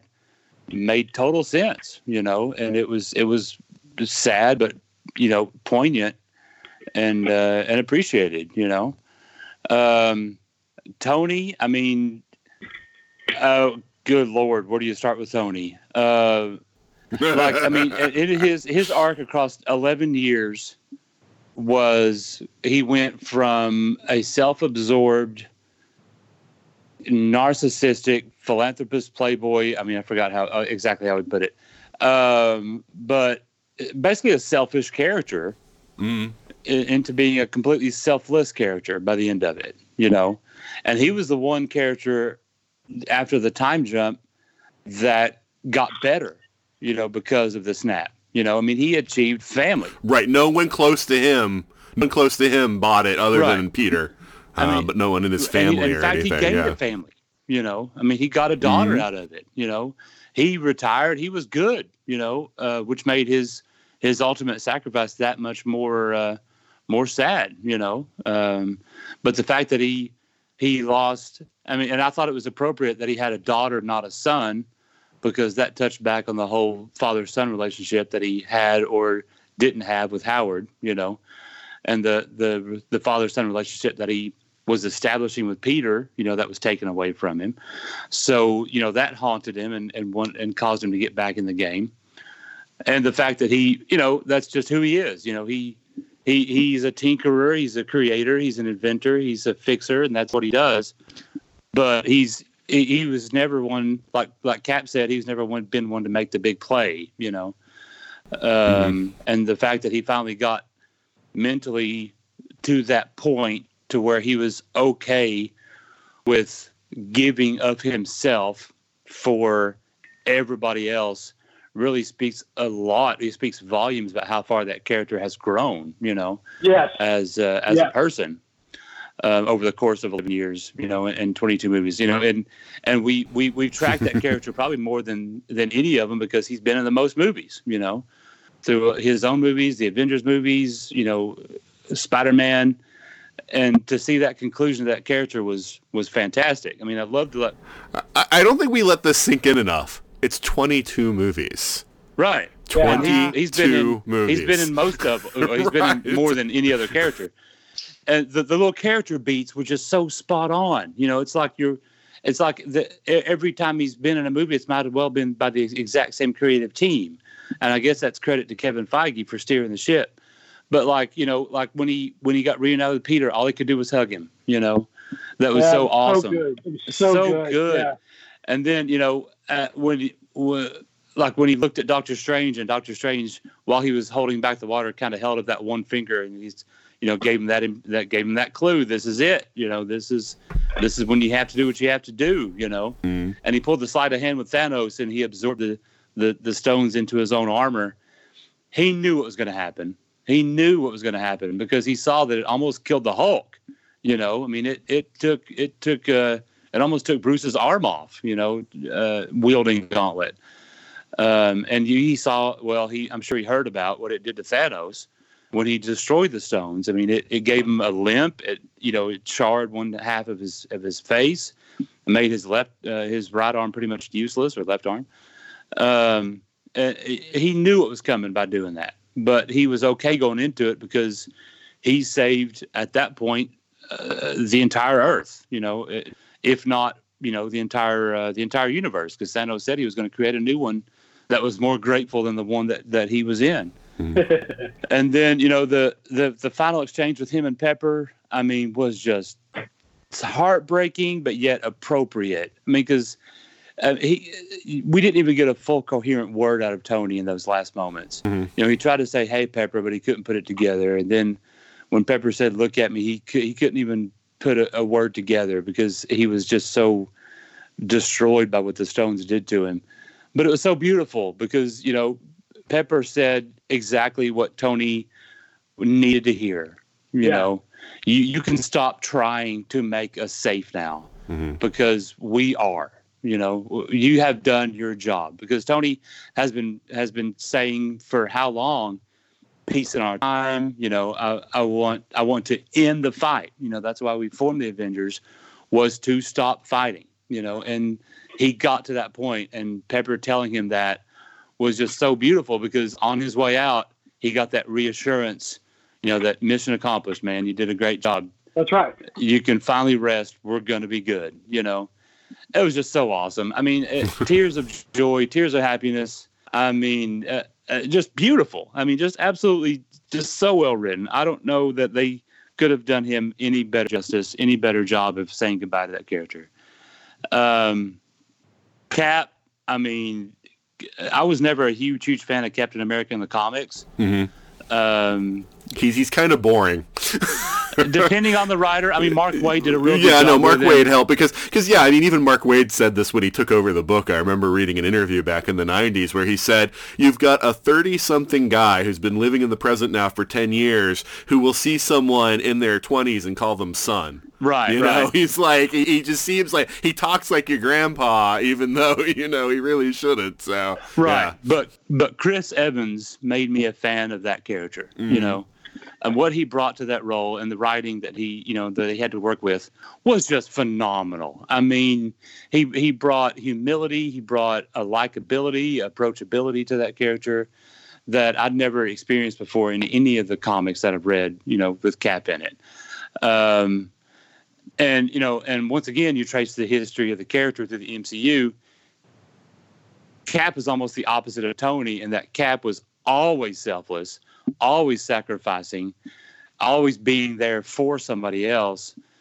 And he finally learned how to be, uh, I mean, I guess you can say a little selfish, you know. Um, you know, he finally he, he, he took he took forty years of yeah. I mean, he got he he got to the point to where he decided to, to, live for himself instead of living for uh, everybody else, which is uh, admirable. You know, um, you know, because he realized what he had lost and he saw the opportunity to to take it back. You know, it's like a soldier coming home from war. You know, he, he had spent, you know, close to a decade in service of the country, the world, and then the universe. You know, let the man rest and have some peace. You know, mm-hmm. and he finally got to that point, and it was, I mean, just just freaking beautiful. You know, uh, and of course the character moments in the movie when he when when you saw that shot of of uh, of meow meow getting picked up off the dirt, I'm getting chills thinking about it. You know, Thanos is about to is about to kill Thor, and the hammer roars out of nowhere, and then slings back into Captain America's hand. The crowd erupted. I erupted. Tears of joy. And then he starts kicking Thanos' butt with it. Here comes this just rocket of an uppercut after he comes running in, slinging it like it's nobody's business. He sends down lightning through the air, through the ground.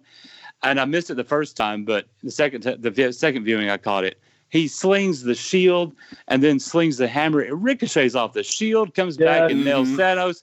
Man, I was giddy. I mean, I about wet myself watching that fight. It was so awesome. Uh, and then you know, uh, kind of an echo of of uh, of the Infinity Gauntlet miniseries when he just stood tall one on one against Thanos. That shot before all the reinforcements showed up. You know, he's he's beaten, man. Like his his shield is broken, and you know he's he's. I mean, he's clearly in pain. He's he can barely stand up, but he is standing up, and he's facing down the entirety of Thanos's army, which is just so appropriate to the character. Of course, he would because that's who Captain America is. You know, that's what he does. That's that is the core of his being. And you know, then you know, of course, here comes Sam and everybody else, and then we finally got the Avengers Assemble, Oh, I know. What a. which Oh, That oh, oh, oh my no. gosh, oh thank you so much. They teased I mean- it in the second movie, you know, and it cut away right before, but that was the best thing. I'm getting chills once again just thinking about it. It And was- then when they run, it looked exactly like a George Perez cover, Yeah. didn't it? Yeah, I, yeah. I Oh. mean, s- I mean, quick tangent. I mean, like this this whole movie was like, like issues like ten or nine through twelve of like a crisis on Infinite Earths. You know, it might as well have been George Perez. No, no, you can't mention that on the Marvel Oh, excuse me. podcast. Oh, excuse me, of a twelve issue maxi series from a competitor. Yeah, that's it. nice. uh, but I mean, it was It's it's like a it's like a yeah, secret war. I mean, George Perez might as well have been illustrating those that last battle. I mean, it was glorious. But those character moments Uh, well, Captain let's let's were let's put a pin in the last battle. Let's put, Yeah, put a yeah, pin in the okay, last sorry, battle sorry. here for a second, because I do want to talk about that next. Caps, Caps, the, the way he sent him off was beautiful, and they kind of telegraphed it a little bit, foreshadowed it when they were back in 1970. He saw Peggy, you know, and reminded him what he had lost, and it was so beautiful because he couldn't, you know, say anything to her. And then in the end, you know, they had their life, you know, and uh, and I like that that exchange with Sam, where Sam noticed the wedding ring, and he said, "Hey, you want to tell me about that?" And he said, "No, No, I I don't think I do. I don't I don't think I will. You know, and it was just so awesome. Not only the line, but the delivery was just so awesome. And you know, the fact that it ended on him and Peggy, you know, like we said, having that dance that he promised her at the end of, of the first Captain America. I mean, just glorious. Uh, th- once again, they couldn't have picked a better way to send that character Mhm. off. I loved every single minute of it. Love it. Now I need to go see it again. I'll see you guys later. I'm on the way to the theater. So head to the theater. All right, But- yeah. Yeah, I loved it, man. Enjoy, Loved every Will. bit. All right, Ryan. What about you? Uh, yeah. Is there anything that hasn't anything that you, you want to add that any, somebody hasn't said? well, yet? I mean, um, I, I, you're wrong about the time travel aspect, but that's a whole other conversation. Um, just going real quick down the line of the of the big three there. Uh, uh, I do think Tony. I I love that Tony got to you know have some resolution for his daddy issues, which have plagued him throughout the entire series um, of movies, by having that moment with his dad, getting that hug, and thanking him for his service to the country. Um, you know that that was great, and but ultimately Tony got to be the martyr that he's been wanting to be. You know, uh, uh, almost since Iron Man three, if not earlier. So he he kind of he his his last words. Now, granted, they were in response to Thanos saying he was inevitable, but Tony's last words were, "I am Iron Man," and that brings it full circle back to the first movie. But that's that's him. That, that those are those are like epic last words. That's what you go out on. And uh, Tony became legend pretty much. If he wasn't already before, he was right there. Uh, I, I do kind of think that um, I think I don't I, I think it was Will who was saying that uh, you know Doctor that Strange held up a finger uh, to uh, to say now is the time or whatever. I actually I interpreted that a slightly different way. I, maybe this is getting to the last battle, so might want to save it for that. But uh, I, I had a different take on that scene. But um, so I, yeah, I just thought he meant that now we're in one, one, the one possibility that I mentioned. See, I took it to mean, okay, if you you have to look at what happened right there, and that was that uh, Thanos and Marvel were going at it, and uh, Thanos was being overwhelmed by Marvel. So what he did is he pulled the Power Stone off the gauntlet and hit Marvel with it. At that moment, the Power Stone wasn't in the gauntlet, and that's when Strange said, "Wait," because if Tony had taken the gauntlet, then he would not have had all the stones. He would not have had the full gauntlet. He had to wait till Thanos put the Power Stone back into it. Otherwise, Thanos still would have had the Power Stone. It still would have overwhelmed everyone. I love that. Three different people, three different viewpoints on what that finger meant. Yeah, Yeah. yeah. That's a great read, man. I, I can't deny it. It sounds good. Yeah, you know, I mean, you know, we'll never know. Or Right, yeah, I, I don't feel dogmatic about it. I thought that's what I got out of it was Tony had just asked him about are we in that one possibility, and I thought that Tony that Strange was now saying yes. This now with that One- that with that just Yeah. happening, now we're in the the one you know universe. Yeah, uh, yeah. That, that I saw. I kind of got it as earlier Strange had said, I can't tell you or it won't happen. And here he is basically saying, no, wait, you know, kind of telling him. Um, but anyways, that's neither here nor there. Uh, Sure. So I think Tony's story was emotional, but I, honestly, I didn't get really worked up about it because I knew it was coming. We all Because it was inevitable. yeah, exactly. It's you know true, um, and it's not like uh, I, I think uh, Robert Downey Jr. finally reached a point where no amount of money was going to bring him back because literally they couldn't afford to pay him anymore and make these movies. the know? movie made 1.2 billion dollars, but we spent 1.1 billion dollars Yeah. on Robert Downey Jr. So we still didn't make that much money. Uh, so yeah, his story, his conclusion was rewarding, uh, a little sad, um, but uh, appropriate. I, I guess you could say it was Uh, it was everything that uh, Tony Stark. He he died the hero, yeah, the true hero, and the inspiration.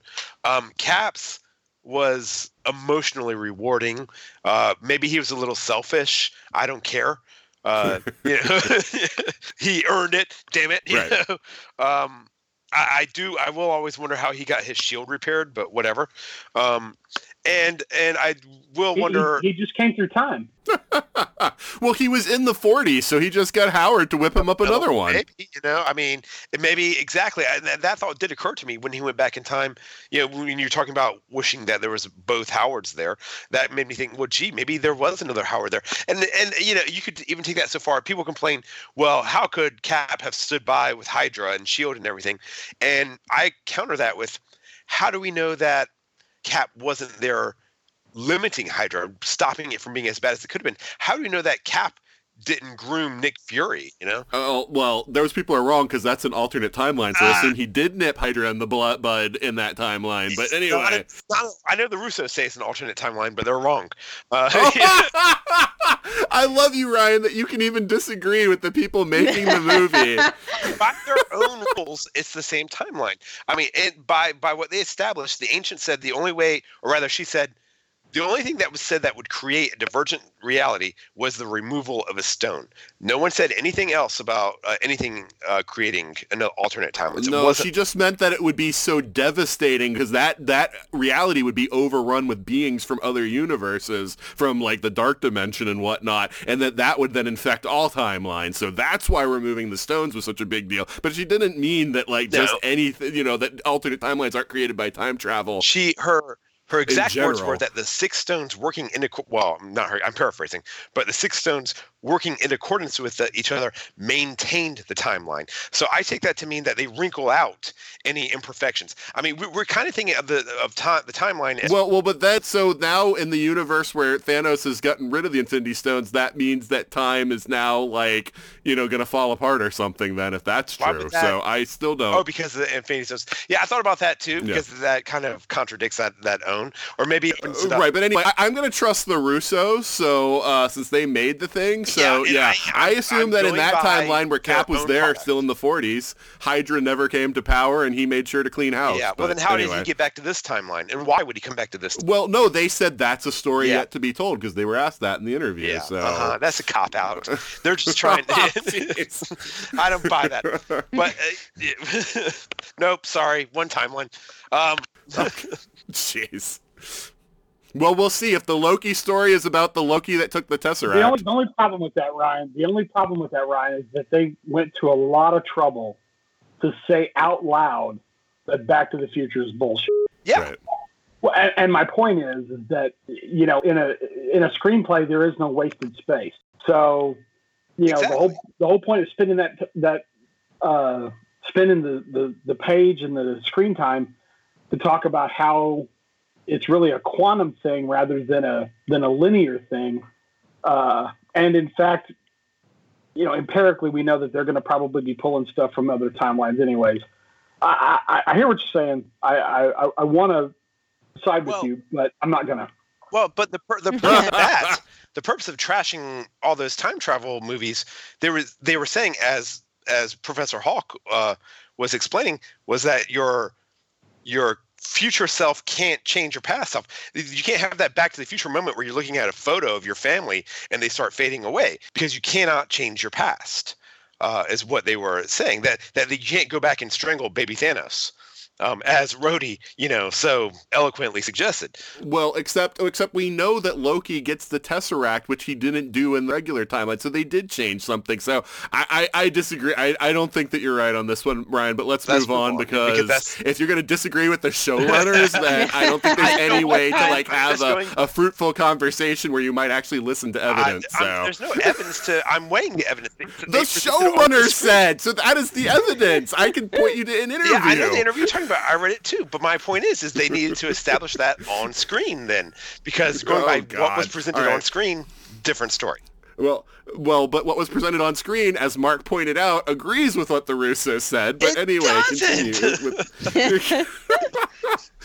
Anyways, the preponderance of evidence supports the conclusion, whereas you can only come to one piece of evidence to support your conclusion. I've got. so, anyway, well, I, would argue your interpretation of the evidence is flawed. But uh, you know, we're getting off track. You know. Um, right. So yeah, Cap's storyline was rewarding, and you know what? The dude, he can do what he wants. He's Captain Freaking America. Um, I do think his arc throughout the whole thing, he was salty, or His language was uh, a lot, um, a lot dirtier than. Yeah, don't uh, remind me. Been. Do, what? I said, don't remind me. Yeah. But you know, this, this was dark Cap. This Yeah. is Snyder. Captain right? No, America, I, I right? get it. I get it. This is yeah. This is Snyder Yeah. Cap. yeah but uh so yeah fine um but getting to natasha i have this is the one that bothers me because again the, the biggest surprise just like it seems like most everyone else and in that way probably the most emotional when she's saying it's okay and let go i i i was not ugly crying but you know that's only because i i, I might have had you know man tears um Yeah. yeah, but uh, in a way, I- I- it kind of, I mean, it makes sense for her character as well because she was finally this truly wiped her ledger clean, hmm and uh, she, in that sense, she got what she needed and and she wanted as well.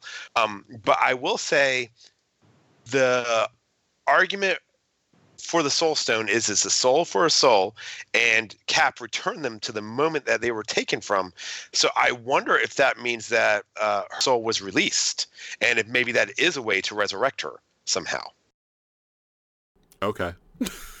Could be. i mean well think about it. i mean But that it, it's the soul stone of another universe, so it went back to that universe. But no no how, why, then why would it, if that's the case then if okay you, by that well, logic well, the wait a minute. Wait a minute. So Thanos died, though. So how do you, how do you explain that? Because it has to be an alternate timeline. So there's a timeline now where Thanos just disappears. You know, it, that can't be the past of the, the prime universe that these movies are happening in. So the stones still- fix it. I mean, I can go into a whole argument about multiple linear timelines, thinking it as a, a, a thread of trillions of, of intertwined threads as opposed to one singular one.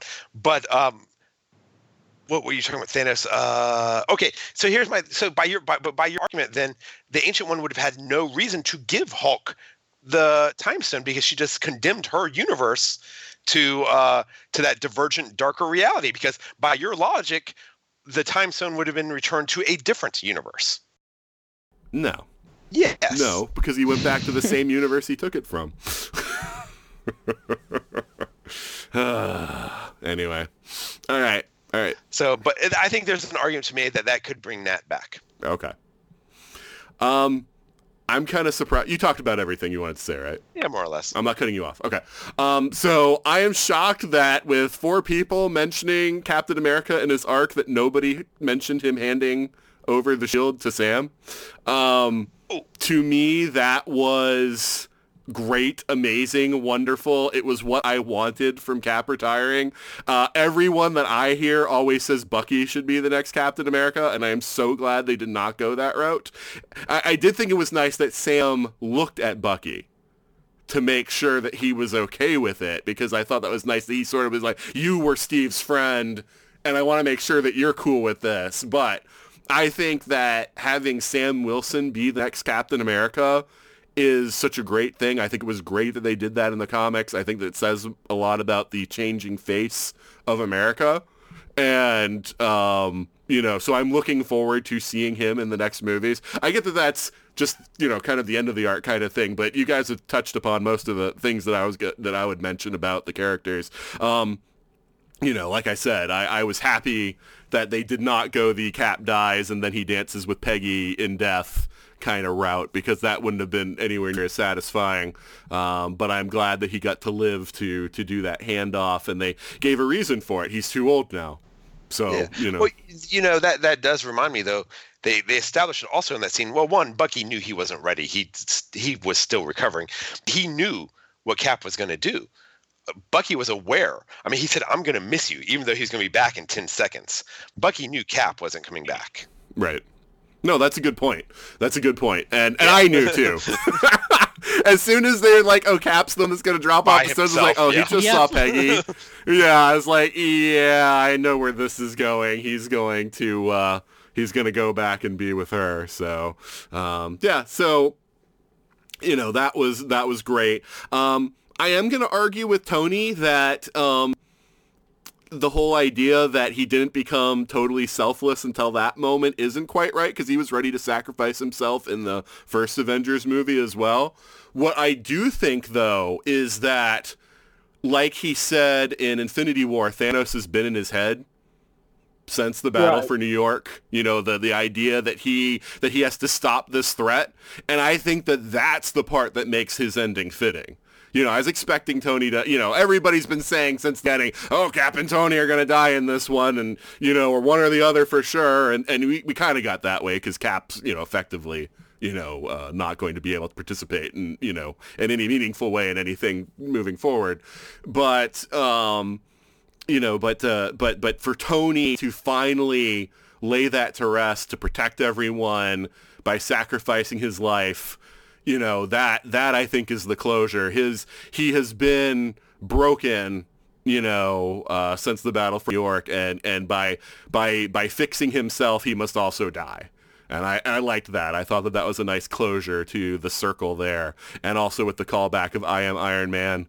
Um, as soon as he said I am, you know, it's like, oh, he's to say I am Iron Man. Oh. So I like that. Um, Natasha, um, I'm, I was surprised about, like we've all talked about. Um, I, I do feel that it's probably going to be the Budapest story in um, her movie. Well, here's the thing. The reason I was surprised is because I thought that her standalone movie was going to be a sequel and not a prequel, but I'm pretty sure that's not going to be the case now. Um, but I think it is going to be a Budapest movie. I'm going to disagree that I I prefer they don't because like a friend of mine put it way back when the first Avengers movie happened, she said there's going to be a desire for them to do a flashback or something that shows Budapest. It's never going to be as good as what you can imagine you know, like from their references. It's better to leave that as something that you just, you know, kind of, you know, think about. And so I'm, I'm Kessel Run. right. Yeah, like the Kessel. Oh God, don't bring up so- that's from Solo. Ah, yeah, it was a disappointment. Um, but um, yeah. So so, but I mean, I don't know. We'll see. I mean, the fact that it's a prequel already like limits my interest in the Black Widow movie. Whoa, whoa, whoa, whoa, whoa, whoa, whoa, whoa, whoa, whoa, whoa! No one has said. Sh- I mean, we're assuming, but but it may not be. a Well, yeah, it might not. It might be like Ryan Nobody- says that nobody- somehow she reconstitutes or whatever, but I think it's 99% certain. I think I think the reason why I want it is because all she said was he pulled me out of the life. We really don't know anything, and I I would love to see Shield at the height of its covert powers going against Russian super spies. Well, no, what what they say because Budapest wasn't mentioned in that scene where she talks about him pulling out of the life. Budapest is when they're fighting the Chitauri, and one of them says to the other, "Reminds you of Buda? It reminds me of Budapest." And so, whatever scenario they've got to concoct has to be something that the Chitauri fight would remind them of. And I, I don't know. I don't. I don't know. Uh, you sure? Yeah, yeah, that's the scene where they mentioned Budapest. It's when they're fighting the Chitauri. Yeah, but then she responds Well, back. no, no, we remember Budapest very differently. Yes, exactly. When- Yeah, when we go when we when they go into space, that's when they say that. Well, they mentioned Budapest twice. They, Oh, in, right. Yeah, uh, they the mentioned it again in, first in and- Endgame. Yes. Yeah. Okay. Well, it, my point is, uh, I, I want to see, I, I want to see her doing the the secret agent super spy stuff that we only got glimpses of in Iron Man two, and Avengers, and Winter Soldier, and so, you know, uh, I had always imagined in my head that when they did the Black Widow solo movie, she'd be riding around America on a motorcycle fighting people. Mhm.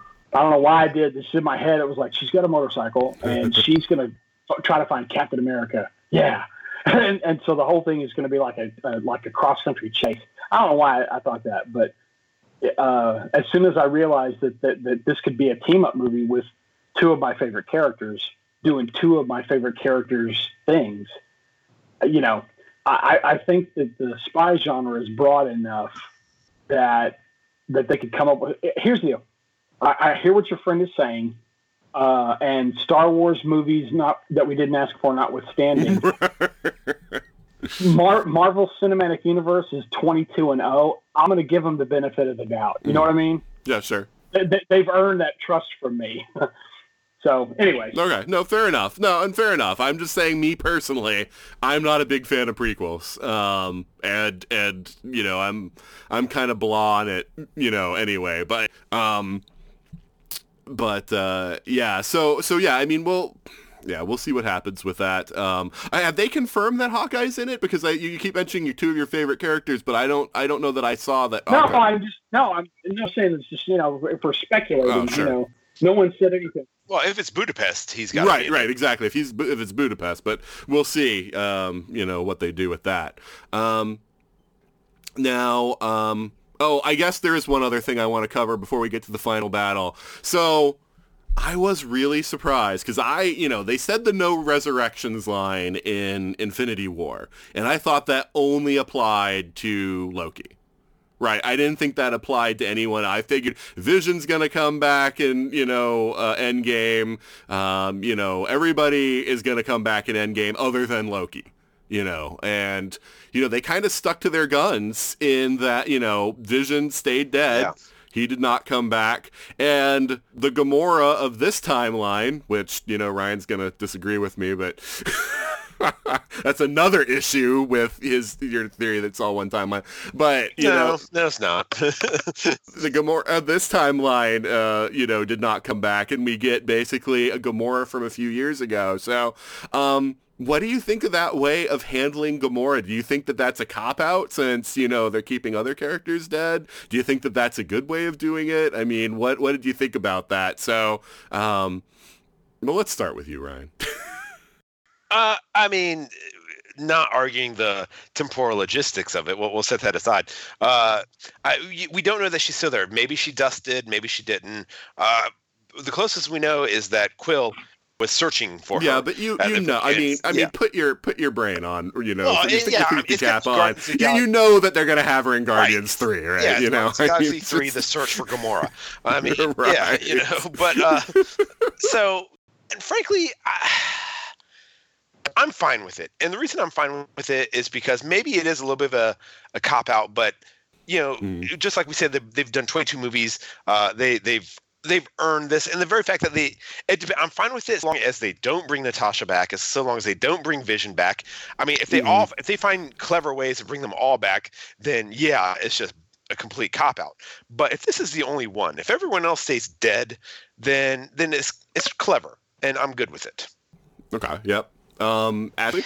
Yeah, I that's pretty much the same way that I feel. Um, I I kind of like that they didn't completely undo the thing with the Soul Stone because again, I think that one of my fears with Infinity War was that when they unsnapped, like all the deaths would just be undone, and then that would kind of rob the whole story of its emotional weight. So I think this is a good way to do it. That that whole sacrifice of the Soul Stone still happened that stands, but maybe there's this other Gamora out there somewhere. And, you know, as much as I was sad to see some of these characters go, I think that it would kind of gut the dramatic impact of the film if they, oh, poof, Natasha's back and Vision's back and Tony's back. So I think they need to leave to let those deaths stand. But it makes sense that they want to bring Gamora back for the next Guardians movie. And then it can be part of the story, too, that this is not the exact same Gamora. And so they get to go on a little bit of a different character journey with her. Will, what do you think about uh, how they handled the deaths of the characters? Yeah, I totally agree with everything they just said. Um, you know, now it's kind of like, you know, now the MCU is kind of like, you know, those characters like the Uncle Ben from the comics. You know, only Gamora, Vision, and Natasha stay dead. Um, you, you, know, I've I've told you this before, I'm sure, but you know, we used to say Uncle Ben, Norman Osborn, and Bucky, right? But two of those characters have come back, so you know, only Uncle Ben. you, you never know. or Ben Parker, my boy. I expect Uncle Ben to come back in the comics someday too. But anyway. But yeah, I mean, their deaths serve the story, and to bring them back right. would would I think would lessen the story. Um, and with Gamora I mean, it kind of brings it back to the status quo of the first movie. You know, the the the chase between her, you know, Quill going after her. You know, the the romantic tension. You know, the that was a fun part of the first movie. And you know, it like like was said, it's a different Gamora. You know, this is you know she hasn't gone through the character growth that uh, that the Gamora that we knew had. So, you know, it's it's uh, you know a little risky. Are they going back to to previously tread ground? Sure, maybe, but you know, once again, like like was previously said, I mean, they're 22 and 0, man. You know, in in Kevin Feige we trust. Um, you just tell me a good story, man. I'm all on board. I love it. Yeah, I'm really hoping in Guardians 3 that like Quill doesn't just like convince her to be his girlfriend by the end of the movie. but, uh, Mark, what do you think about how they handled the deaths uh, in this movie and, and what they did with Gamora? What we've seen in two and a half Guardians of the Galaxy movies is that for Chris Pratt, Peter Quill is at his best when he's having to work at something. And I like that they moved the romance forward from the end of 2 into Infinity War.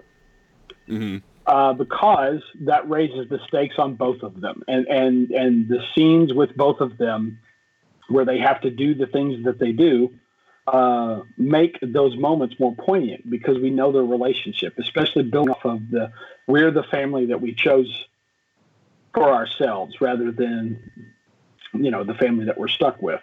Uh, mm. That that theme runs m- more strongly through Gamora and Nebula than maybe any other character. So I so having gotten to that point and knowing that we're going to get a third Guardians movie, uh, and and that Guardians movie moves forward uh, with uh, a modified crew. I love that they've reset the relationship with Gamora in a way that is not cheesy or weird. You know, um, he still has feelings for her. She never developed them. So we get back to the moonlighting relationship, which I think uh, works best for them you know, with him trying to convince her and her screaming, I don't know what cheers is, you know.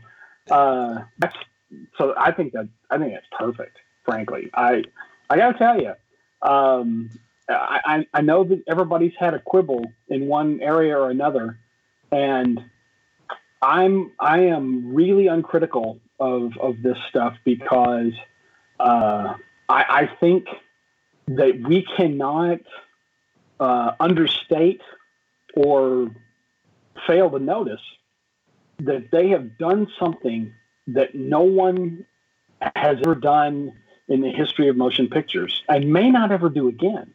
Uh, they, they have changed narratively how we watch stories. They've changed, uh, and, and the ripples of this are going to be felt for years to come. The next Star Wars movies are going to have this structure when they come out. You know, other franchises going forward are going to change to this format, or they're going to die. Uh, they've they've they they've altered the game in the way that Star Wars altered in 77, in the way that Jurassic Park altered it in, in 1990, in the way that The Matrix altered things in, in 99. Uh, and, and instead of a technical advance, which there were, uh, certainly, but they, I would call them refinements. This was a, this was a storytelling uh, advance, a narrative shift, the likes of which we've never seen. They basically made two hour uh, episodic uh, movies that stretched across uh, a dozen character franchises. That's insane. We we really can't under uh, emphasize uh, or we, we can't overstate the, the, the, the impact of that, frankly the revolution is still coming, Mark, because now that Disney's got Disney Plus coming, we're going to have TV shows that are well, in, you know, Marvel already had TV shows, but they weren't very well integrated. Now we're going to have integrated TV shows and movies. So even between those three movies a year, you're going to have stories that add to the structure. So I, I think that that we're going to see that sort of become something that, that moves forward to other companies as well. But Disney, of course, is the best poised to do that kind of thing. So, yeah, they'll they'll lead the charge. So I didn't have a problem with with the way they did Gamora. I think that's going to be fun going forward. It's going to give Quill something to work for, uh, and and he needs a hobby, or or he you know he backslides. As for the other depths, I really you know, I'm I'm cool with all of them, and and uh, I feel like one of the nice things about the cinematic universe is that you get to rewrite some of those rules. And so far, you know, the only villain we've seen come back is the Red Skull, and we've seen him, and and that's with massive caveats, right? You know, I mean, the way he died is the reason why he's still around, but we haven't brought any of the other characters back there's no need to do well, that. Loki. Well, well, yeah, but died in quotes. yeah, yeah. I mean, he never actually. He's a master of illusion, yeah, and he just he, looked like he died. He's a trickster god, so that's a sort of a different thing. But we don't have to have. That's a that's a uh, a convention of comic uh, storytelling and superhero storytelling that we don't need to bring forward. You know. Yeah. Uh, no, and I, I, would much rather these guys go out on with, with in the movies that they're in rather than hang around for one more film and, and, and bring their average down. That, so so if you know if if they figure out a way to do like Scarlet Witch backstory movies, I'm all for that. I love the character. I I have she has won me over. I, I'm not a big Scarlett Johansson fan. I've always found her to be kind of flat, but uh, they really wrote for her and allowed her to um, develop that character in, in such a uh, such an interesting way. You know, uh, she's she's crucial in the Avengers movie, and she has a gun, right? You know, I, I love that when they do the pan around. You know, she's got a gun, and Hawkeye's got a bow. What, what's she doing with Thor and, and Cap and and and the Hulk? Oh yeah, she's got she's got brains that they don't have. So they've done a great job of of giving those characters specific arcs. And y- you know, uh, if we've seen anything, it's that the modern audience will accept a finite uh, story if it's done well and told well. Uh, and, and especially for open-ended projects, if, if there's a beginning and a middle and an end, you raise the narrative stakes. You get to you get to do more to the characters because it means more, and it doesn't preclude you from doing other stories. You know, uh, as far as I'm concerned, no sleep till Doctor Druid.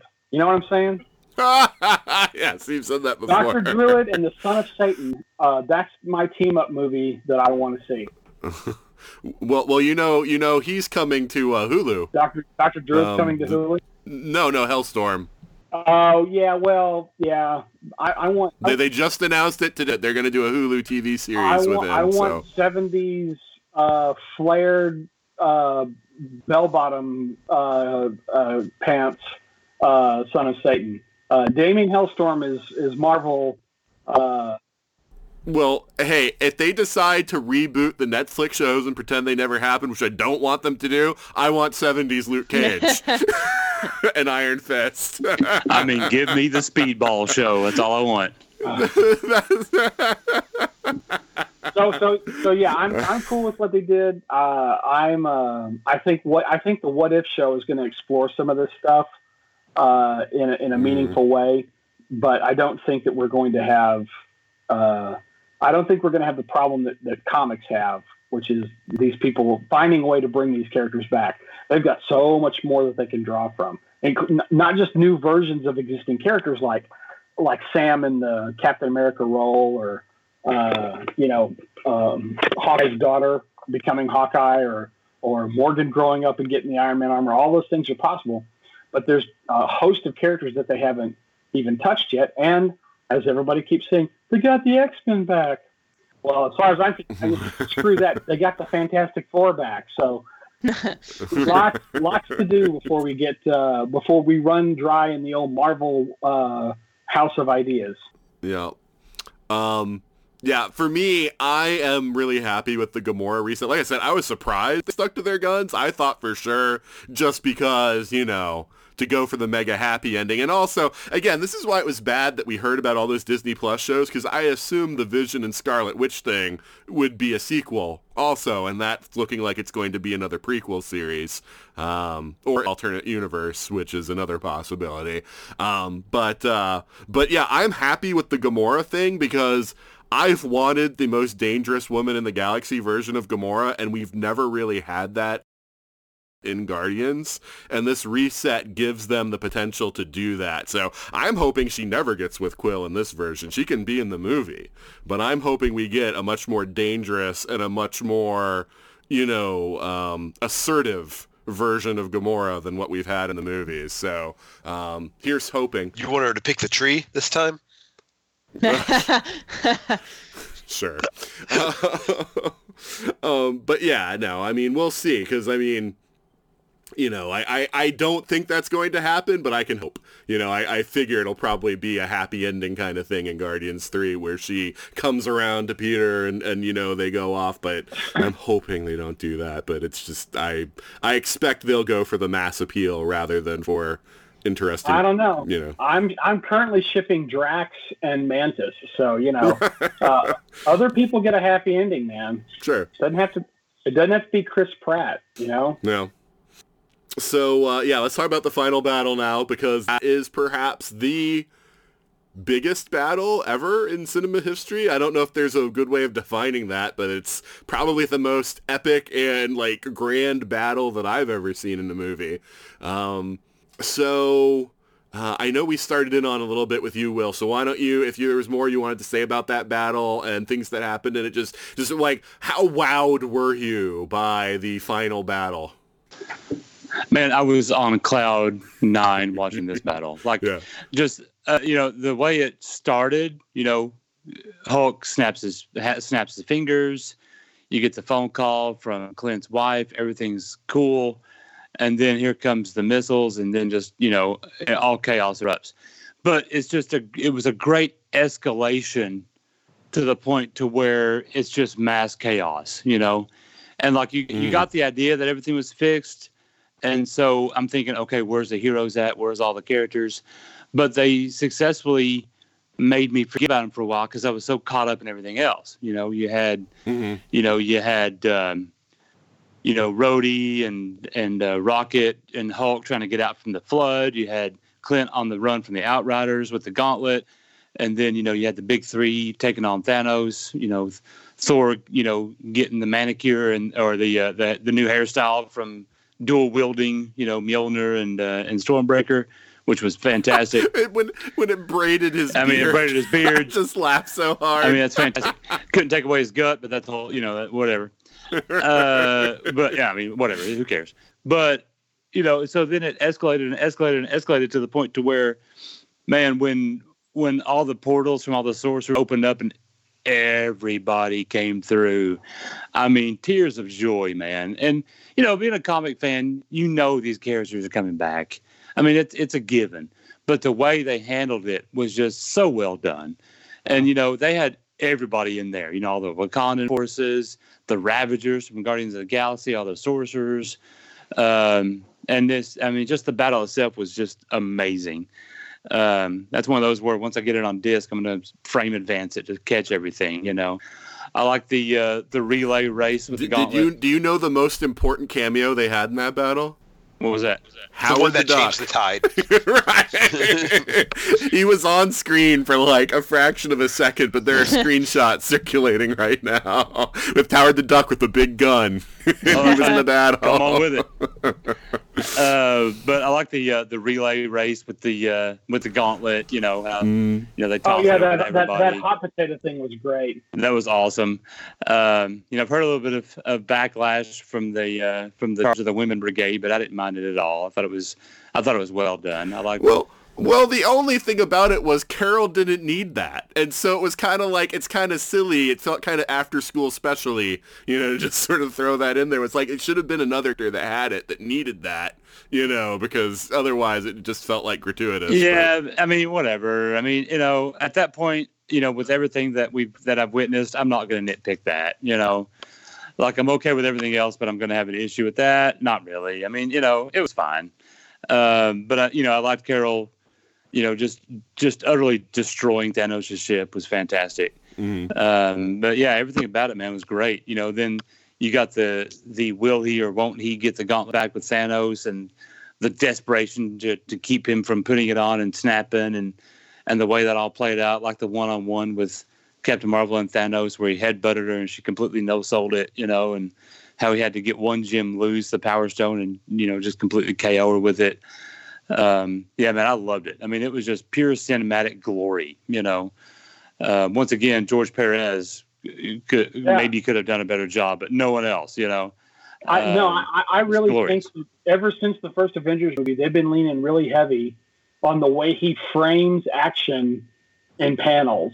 Yeah, And, uh, and you know, I mean, it's not, not to take anything away from anybody else who's done the characters, including Jack Kirby, but those those those frozen in time moments where everybody is kind of at their at the peak of their motion, you know, uh, moving forward in their own way, do you know, about to do their own thing. That's the kind of stuff that Perez did all the time.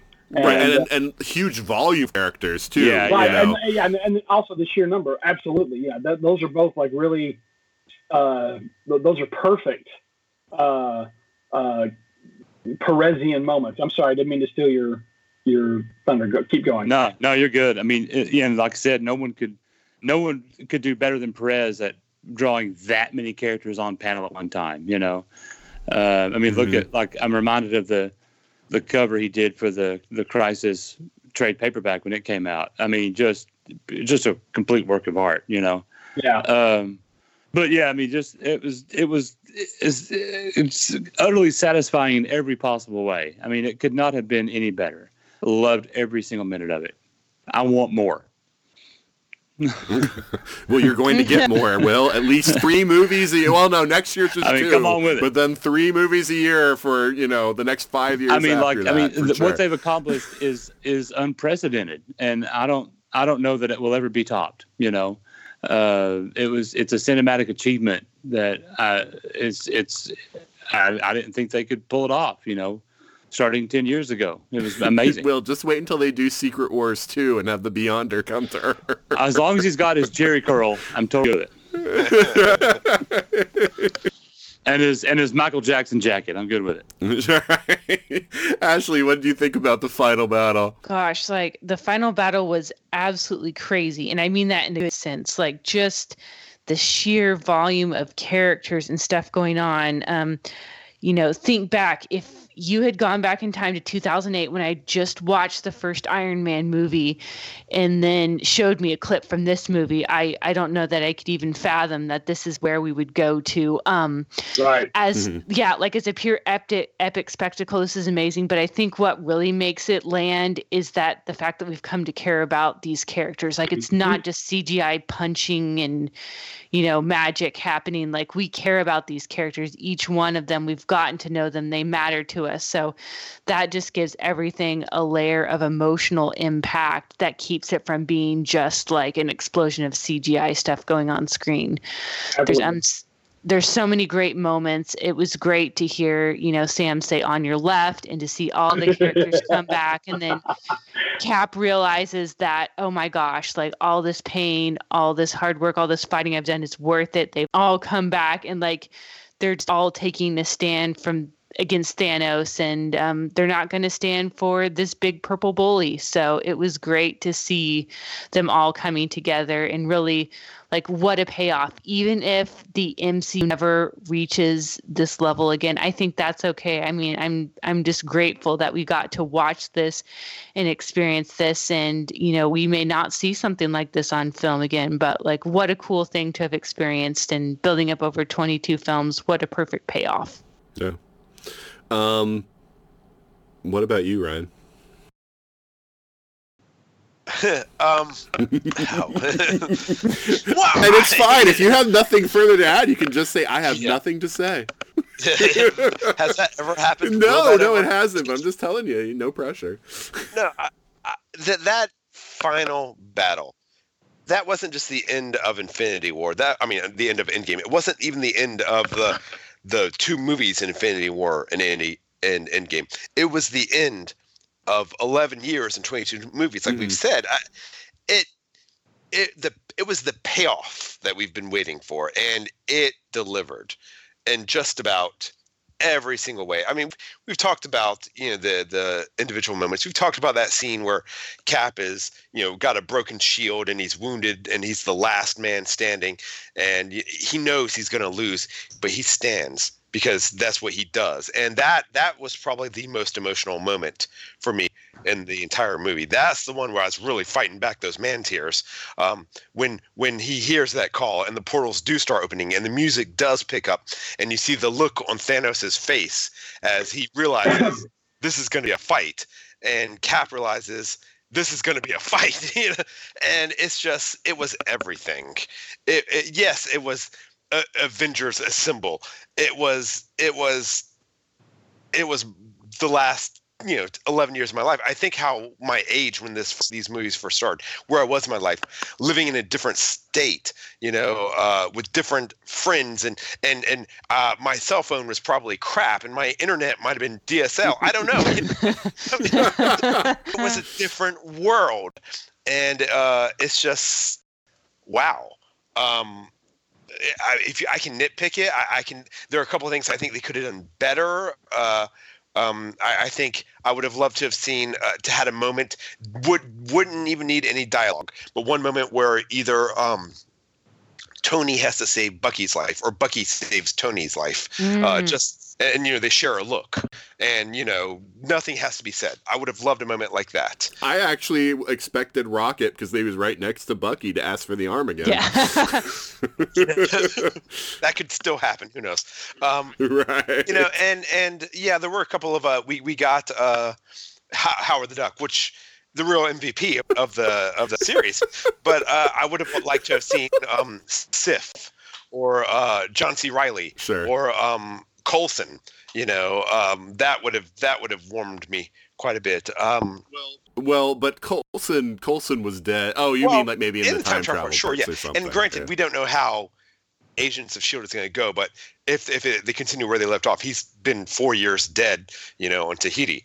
Um, right. You know, spoiler. Um, so yeah, I don't know. Whatever. it, they could have done something there. It just would have been a nice something. That that said, uh, it was an otherwise perfect uh, a moment that it was CGI full, but I was able to follow all of it. I mean, you know, it, it, was dark because there was so much, you know, ash in the sky. It turned day to night for a little while, but I could still see the action and make out the characters. I'm not going to compare it to another franchise because we've done that enough, but it was it showed how to do it right.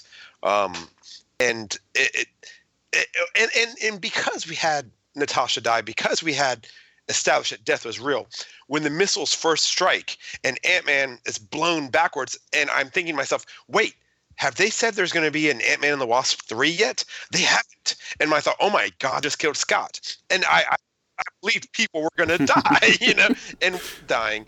And so it, it was powerful uh, in every way. Um, the only other tangent I'm going to make because it occurred to me while I was listening to everyone else was that if they wanted to do something with Captain Marvel, they could have. I'm kind of surprised they didn't didn't she her powers originally come from the, the Tesseract, right? So I could have seen her being that might be why she was able to stand toe to toe with Thanos so well, because you know the more power from the that he used against her, the more it powered her up to to match him. So I don't know, but that's just something to kick around. But um, as you know, as far as the last battle goes, uh, I can't wait for the DVD or Blu-ray release with another the you know Lord of the Rings version with another hour, uh, just so I can sit into. Yeah. Sure. Uh, Mark, uh, thoughts on that final battle? I, I, I you know, I, am going to say this gently and respectfully because uh, we're doing a podcast where we have to talk about you know likes and dislikes. But given the size and the scope of what they accomplished, I think your nitpicks, respectfully, are all invalid. because it, it, it, exponentially got more right than wrong. And I I can't even bring myself to consider alternatives of, of what you know of how they could have done something different or better or whatever. Um, I, it was so funny because um, the Avengers movies, more than any of these other Marvel movies, I tend to frame in my head like comic books. Uh, and, and, and maybe it's because, mm. you know, back in 2008 when Nick Fury shows up at the end of Iron Man, and, and I was just happy that it was a Marvel movie that didn't suck. Uh, I was uh, I was like, oh, cool. It looks like they may actually try to pull this off. And we were all cautiously optimistic, but we really didn't know. So, you know, flash forward to the Avengers movie, and there's these specific scenes that just have a very drawn, like like they look like they're straight out of the comics. Uh, this was dead on eleven because I actually could almost hear like the narration in my head from caption boxes, right? Like like Jim Starlin style narration, you know. Separately, they wouldn't have had a chance. Any one of these groups would have fallen under the combined power of the Mad Titan and his his entourage.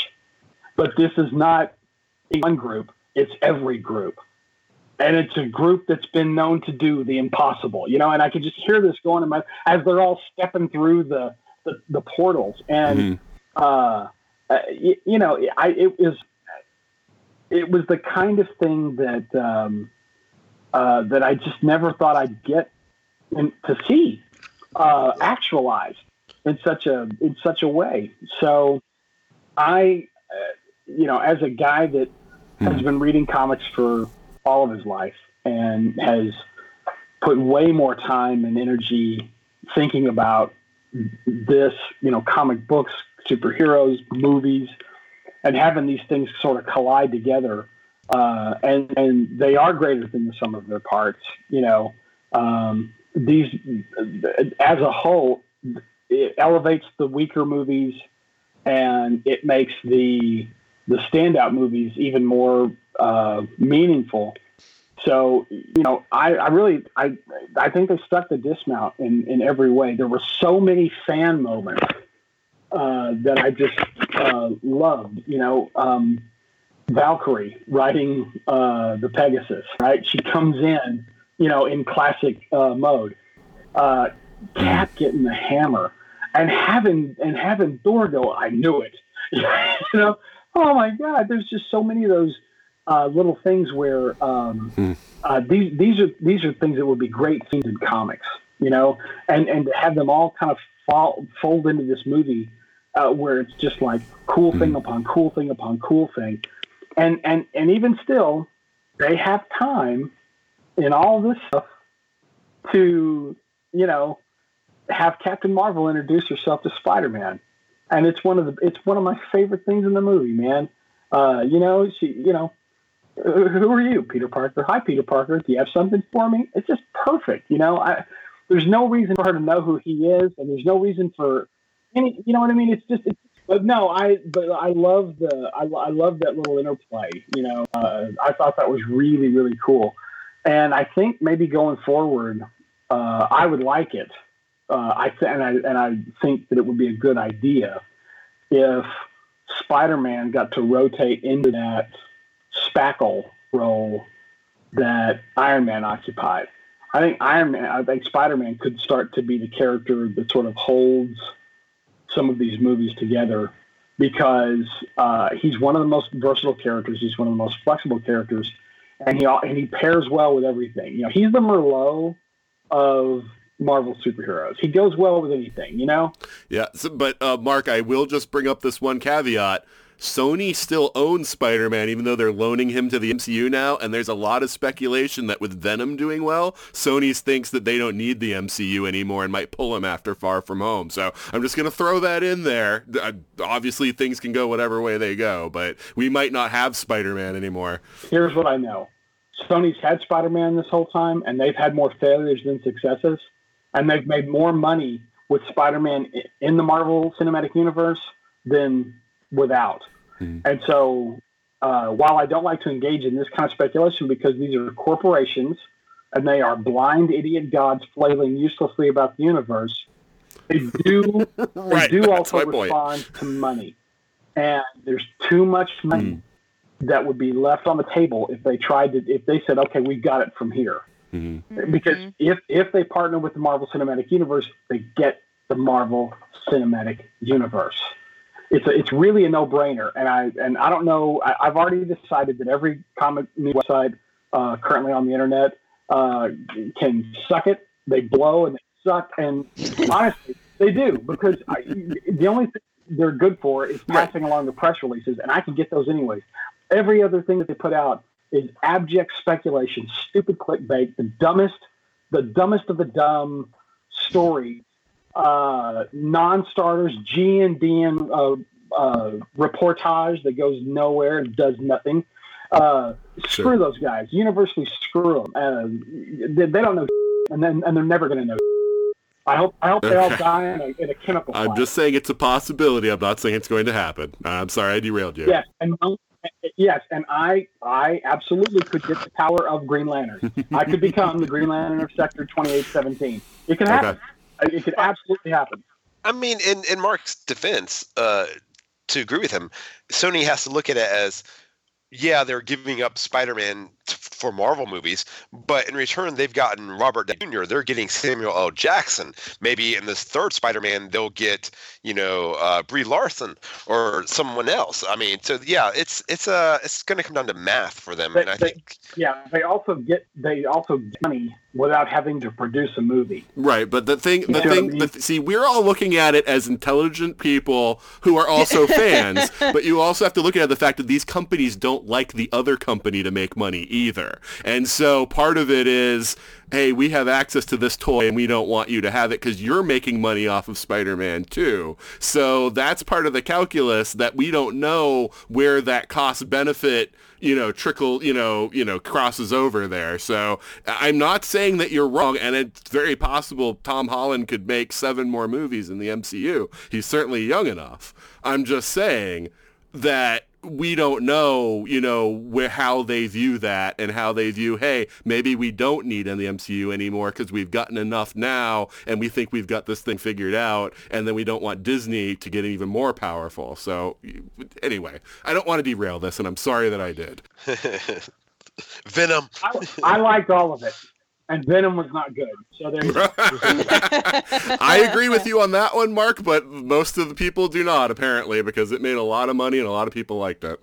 Um, but uh, yeah, so um, the final battle. Um, I was really surprised when Thanos dies very early in the movie. And I was like, "What in the wor- what? Where are we going with this now?" And it kind of derailed me for a lot of the movie. But then, you know, when Nebula starts saying, "Well, wait a minute, Thanos is alive in this time too," it started, you know, forming together in my head. Ah, this is where we're going. And Oh, and you got the armor. yes, yes, yes, we got the armor, the better look.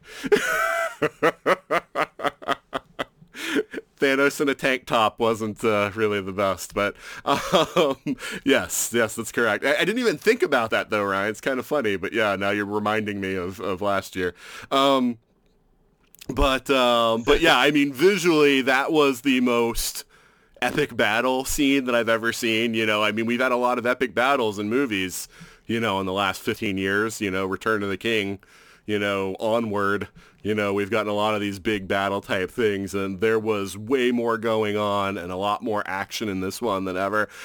You know, I actually think I prefer Infinity War a little more, and part of that might just be my own psychology even though that one wasn't as epic, I had more tension there because I didn't know how that one was going to end. Whereas this one, I knew it had to end the way it ended because it was, as people have mentioned, inevitable. So I felt like the emotion for me wasn't as high in this one as it was in Infinity War, where I was still wondering, wait, they've changed a lot of stuff. Are they going to change other things too? And, you know, I was still wondering through it. And so I had a more emotional investment in it. But it's certainly, it's the most visually stunning battle that I've ever seen. There were some great moments, especially with Thanos. His children didn't really get any kind of personality in this one. Um, but there wasn't room for it. And you know the the the Thor, Cap, and Iron Man taking on Thanos, and everything with Cap with Thor's hammer, and all that was wonderful, as all, everybody's mentioned. Um, the last thing that I kind of want to talk about, well, other than going forward, the last thing that I kind of want to mention, and and I'm sure this is going to be another one of those things where this is probably an unpopular opinion. I was kind of bothered by the way that they addressed Infinity War, in that I feel like bringing everybody back now, five years later, doesn't really solve the problem because of the number of collateral deaths that would have happened immediately after the snap. And I'm still kind of boggled on why they chose that path rather than doing the snap from ever happening um, because you know that was the way to really fix that. And so I watched them bringing everybody back, and I'm like, well, what about all the loved ones that people lost because their pilots, you know, disintegrated and their plane went down, and all of that kind of stuff. So I don't know. Did you were you guys thinking about yeah. that when the movie was on? Because that kind of bothered oh, me. Oh, yeah. You know, with the way that they did it. I mean, I don't know if I was thinking about it while the movie was on, but it occurred to me shortly thereafter, and the exact same scenario. Well, you know the, there's still thousands of deaths that were unresolved, and I even went to the pilot, just like you did. Um, but it it happened so that Tony could keep his daughter. That's literally why it happened. Um, it's kind of like a deal with the devil. There, he was the only one that could uh, make the time, and his deal, and that's what he required. And he and uh, Cap shook hands on it. Yeah. No, no, I, I understand. And I understand how everything in the movie flowed from that yeah. premise. I just I thought the drama was going to be Tony realizing he had to give up that future that he had made for himself to save everyone. And the fact that they didn't even address that in dialogue or anything kind of like made me feel a little off about how, how they, you know, yeah. resolved Well, it. I mean, it, it's it's going to have reverberations throughout. Like the next season of Agents of Shield is that going to take place in like this dystopia?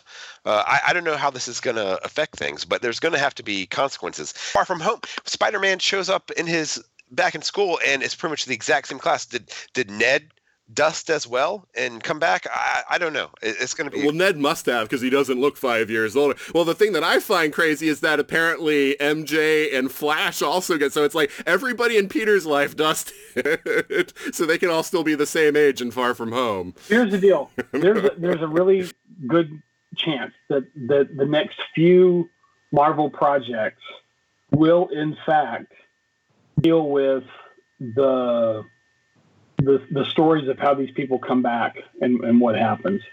Uh, that clearly wasn't the story to be told right then.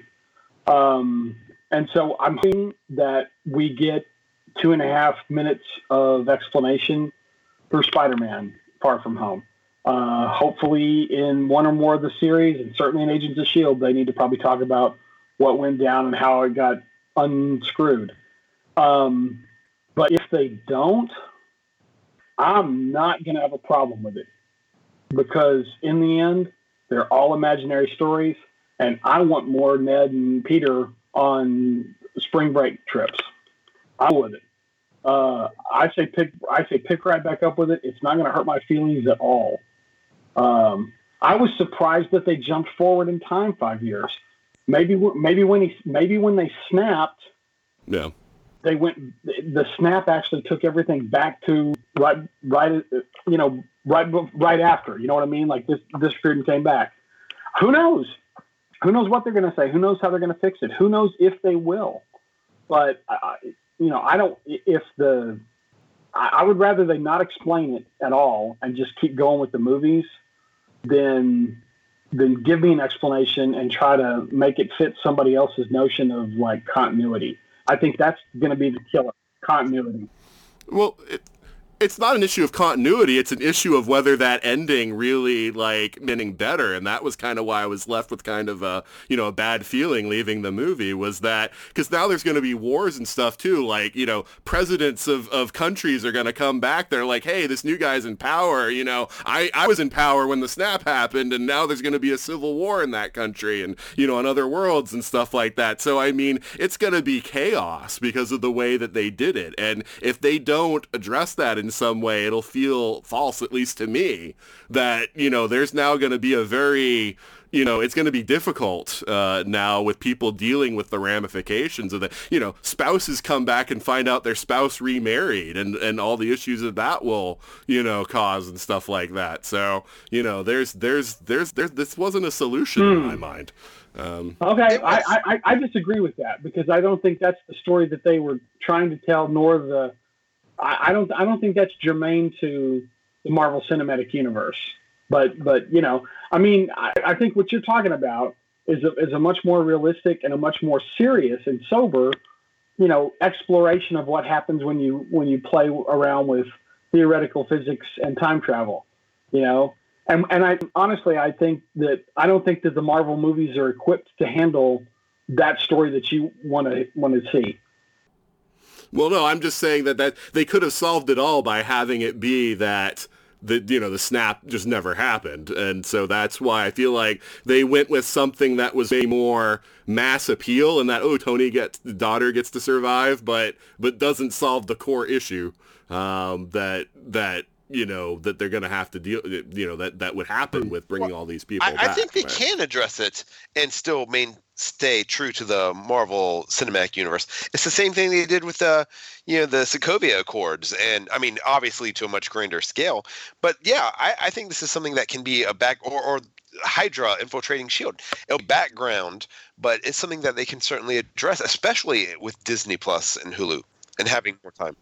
Well, no, I mean, it, it might be something that Black Panther 2 and Captain Marvel 2 and Agents of S.H.I.E.L.D. all addresses the fact that, you know, he comes back to Wakanda and, you know, there's there's trouble in neighboring countries because of, you know, people being brought back. You know, Captain Marvel could find problems in space because of this. You know, Agents of S.H.I.E.L.D. could deal with it. So, no, I mean, I get it. That they could go that route. I'm just saying it isn't the mega happy ending that they that they pass it off as in the movie. It's um, happier than half the universe being gone. Right. No, that's true. it is better than nothing. Uh, Will or Ashley, did either of you uh, think about that while you were in the movie? Oh God, I didn't, but I I am now, and like I couldn't not think about it. That was my problem. Will, did you did you think about that? No, it didn't really occur to me. Um, you know, and like like Mark was saying, that's that's not the story that they wanted to tell, in my opinion. Um, you know, it's you know, it's it's just something. If they want to go into it, they've got a lot of other different ways to go into it in detail. Um, you know, and I'm I'm if they want to, they will. But if they don't, it's not a deal breaker for me. All right. So where do they go from here? And that's kind of open ended. But we got TV projects, we got movie projects. You know, Ryan mentioned Agents of Shield because yeah, I thought for sure that the reason that they, you know, none of the TV projects were addressing the snap was that they were going that you know once you know because I, I assumed the snap was going to be undone such that it never happened. Is that the TV shows were just waiting for Endgame and then they would just skip over it. But now we know there's a five year period where half the people were dead. So does Agents of S.H.I.E.L.D. then take place in that five year period and they just say, well, wait, none of our agents got dusted? Or is it after Endgame? Do they skip forward five years? You know, so, um, so, so, um, I guess Ashley, um, let's start. What do you see happening in the MCU going forward, or what will you want to see going forward? You know, I don't really know, and that's kind of maybe part of the exciting thing. Like we've we've we've gotten mm. used to where this story is going. We knew it was going to culminate in Infinity War game, so I think it's kind of intriguing that now there's there's some big question marks. I mean, I'm looking forward to Spider-Man: Far From Home. I'm also really looking forward to Guardians 3 and seeing that on. But beyond that, um, as someone who's not really familiar with the comics, I'm excited to get to meet new characters for them to maybe draw in new people. Um, I'm really curious to see, like, financially going forward. I mean, just it's mind blowing how much money Endgame has made at the box office. My gut feeling is yeah. that well, we may never get to this peak again. But then again, I don't know. Did anybody, even back when we watched Avengers, could we have predicted that Endgame would perform to this level? So I think there's a lot of interesting possibilities. Um, I was already going to sign up for Disney Plus due to the Star Wars content. They hooked me there. So, um, of course, I'm excited about the MCU content as well to see um, how that will integrate with the universe. So, yeah, I think there's a lot of possibilities. I don't know that I have a clear read on what the road is going forward, but I hope they'll kind of take advantage of some of the goodwill they've built and just get to introduce us to some new characters. And um, also looking forward to some of the sequels. Uh, Doctor Strange is one of my favorite MCU movies, so I'm super excited mm-hmm. to see the sequel. I hope there's lots of crazy trippy stuff going on in there and especially now that we've started to delve into the quantum realm. So i think that there's a lot of cool stuff that we can do. And you know what? Even if we don't ever see a box office result um, quite as big as Endgame i think that's okay. It's okay to have some smaller movies some more character focused stuff. So hopefully there's lots of good stuff to come. Yeah. Um you know, it's kind of funny because they're, they're refusing to announce the movies until after Far From Home. So there, there isn't a lot concrete to go on. There's the rumors of what's coming next, but we don't really know for sure. And some of those could just be rumors. Um, yeah. No. So, um, Ryan, um, thoughts about the future of the MCU? Uh, either things that uh, you want to happen or just where you think they're going based on what you've seen? Well, um, this is, I mean, phase four is going to clearly be like a rebuilding phase, right? Um, it's, it's new characters are coming, uh, new Avengers are coming. Um, I think the MCU has gotten so big now and so uh, expansive. You know, same idea that they can they can cover it. They can have these movies in these TV shows that do delve into the psychological damage caused by the snap, but also have your you know John Hughes Far From Home uh, uh, type movies as, as, well. We can we can have our Guardians of the Galaxy and and have uh, Ghost Rider on Hulu now. It's it's they can cover it. It's kind of like how in um, uh, uh, Spider-Man, you know, we, we they still acknowledged the, the Civil War. I mean, oh, yeah, they made a joke about it. Oh, Captain America's a war criminal now. You know, I mean, so yeah, I wouldn't be at all surprised if there's just a throwaway line or two in Spider-Man about um, the snap. I don't know. We'll see, but I think they can do it. I think they can do it in such a way that it's gonna.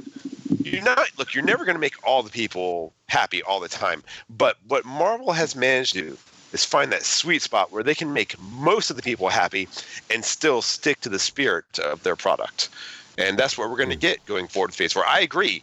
It's not going to be, we're not going to see something anywhere of the caliber of Endgame until probably Phase 5 or Phase 6, uh, until they get another big baddie, until we get Doom or someone that can you know rival Thanos for uh, just legendary status. I, I, I'm expecting Galactus to come soon. Galactus I would would be I Honestly. wouldn't say no to Kang the Conqueror. yeah, Yeah. also another possibility. Yeah, No.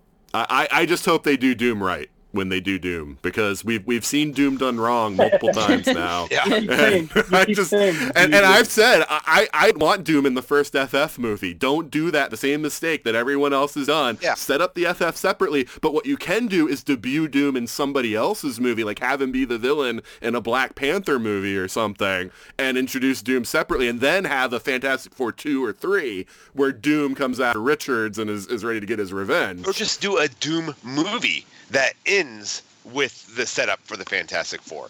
But it's just it shows Doom's fall, you know, his brilliance, his attempt to save Mother. the, the the problem is every time it's a villain only movie they they they fall into this trap of like trying to like redeem the villain and make them too likable and and I want Doom I don't want them to do that to Doom so if they can do it right I'd be fine with it but I'm too worried about that I, I would rather they didn't Again, I'm willing to give Marvel the chance to try. They haven't tried anything like that. I'll bet they could pull it nope off. nope fair enough um Will uh thoughts about the MCU moving forward I have no idea where they're going, and I loved every minute of that.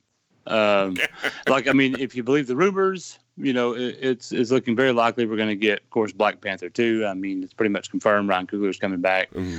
Um, Black Widow movie, Eternals, you know, Shang Chi, Guardians three. Um, I, I look forward to getting new characters that we haven't seen on screen yet. I look forward to returning characters. I look forward to the the introduction of the the Fox previously owned Fox characters. You know, over time. Um, you know, in my opinion, Marvel has done no wrong yet. So you know, even though we've seen you know characters you know in like 20th Century Fox characters that haven't been done correctly, you know, I have complete and total faith that that the MCU will do them just when they get them. Um, so man, I'm looking forward to it. I mean, I'm I'm there every step of the way. Come on with it. All right. And Mark, I know you don't usually engage in speculation, but is there anything you'd even like to see that you would like to just put out there for the MCU? Yeah, the only thing that I'd really like, and uh, I'd like them to do is I'd like to I'd like them to find a home for the existing Netflix series. Mhm. Uh, Yes. You know, uh, we're we're you, you and I are big fans of those, and uh, think that those uh, uh, have done those those did a really good job of like uh, uh, keeping me sated. You know, between you know the six months of you know the last movie and the beginning of the new year's trilogy or whatever.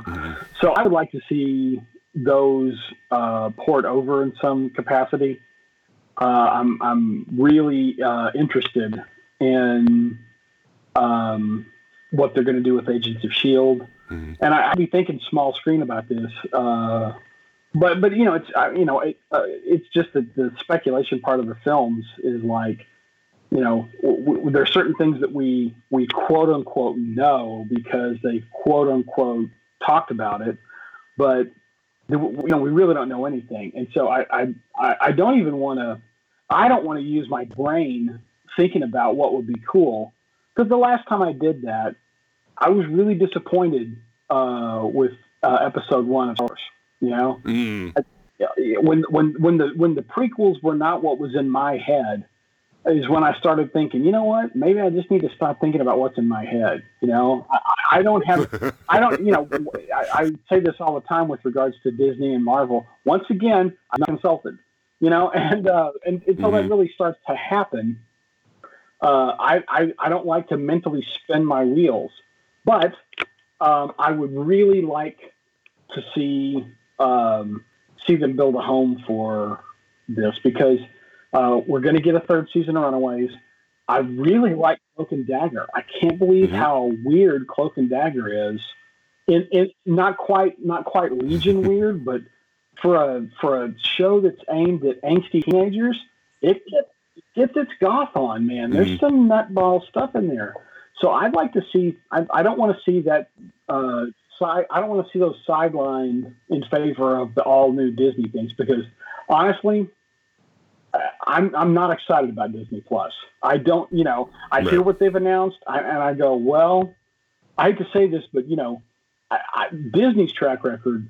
Uh, I, I'm not a fan. I'm, I'm not a fan, and I never have been, and I don't think I ever will be. Well, Feige is in charge of the Marvel projects for Disney Plus, so And and Yeah. here's hoping, you know. Mhm. But um, uh, they've already they're not going to do R-rated superhero movies, so uh, two of the better things that have come out from Fox in the last four years uh, are getting shelved. I mean, I don't know that we needed an- another Wolverine movie after the last one, but uh, uh, you, know that that that notion that we're not to we don't do R-rated movies.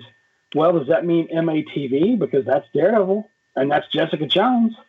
So so these are my concerns, you know, uh, and uh, I just hope that uh, there's a place for them in, with our new mouse-eared overlords. yeah, I hear everybody saying that the Netflix shows are R-rated level, but I don't see anything in those that wouldn't be in a can be in a PG-13 movie. I still think the Netflix shows are more PG-13 than anything. Um, There's f-bombs and nudity. there's not really f-bomb. Maybe there's like one per show. Um, Right, but what I'm saying is there's no nudity in the Netflix shows since when? Jessica Jones, uh, uh, Luke. There, I, I don't recall There's- ever a scene of They, nudity. they show that they're they have showed a couple of butts. Oh, but okay. I'm- yeah, get it's away butts and that. side boobs. It's butts Yeah. and side boobs. It's it's absolutely. Um, it, how about this? Hard PG thirteen, soft R. Okay. Can we agree on that? Sure. All right, thanks. Parental advisory, you know. Nitpicking son of a. I mean, really. Good lord.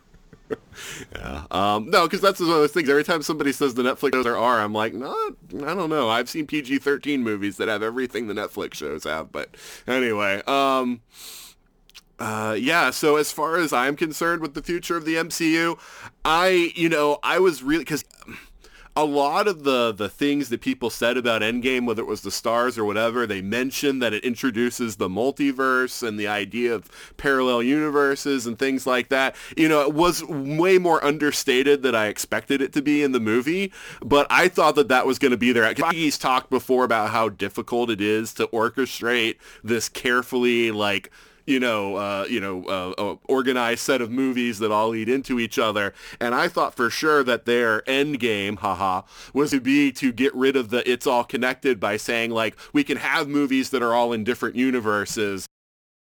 And that way what happens in this movie doesn't necessarily have to be in this movie, etc., which is where I thought Eternals was going to be. Like, yeah, Eternals and possibly the X-Men stuff when they bring that in, they can set those on their own Earths and not have them impact this sort of Avengers continuity that they've already done. Since they didn't really make it as as state, you know, as as as outright stated in in Endgame as I thought they would. Now I'm questioning that, but I still think that it would be okay if they wanted to say that these things don't have to be all connected anymore, other than saying that they're all part of the multiverse.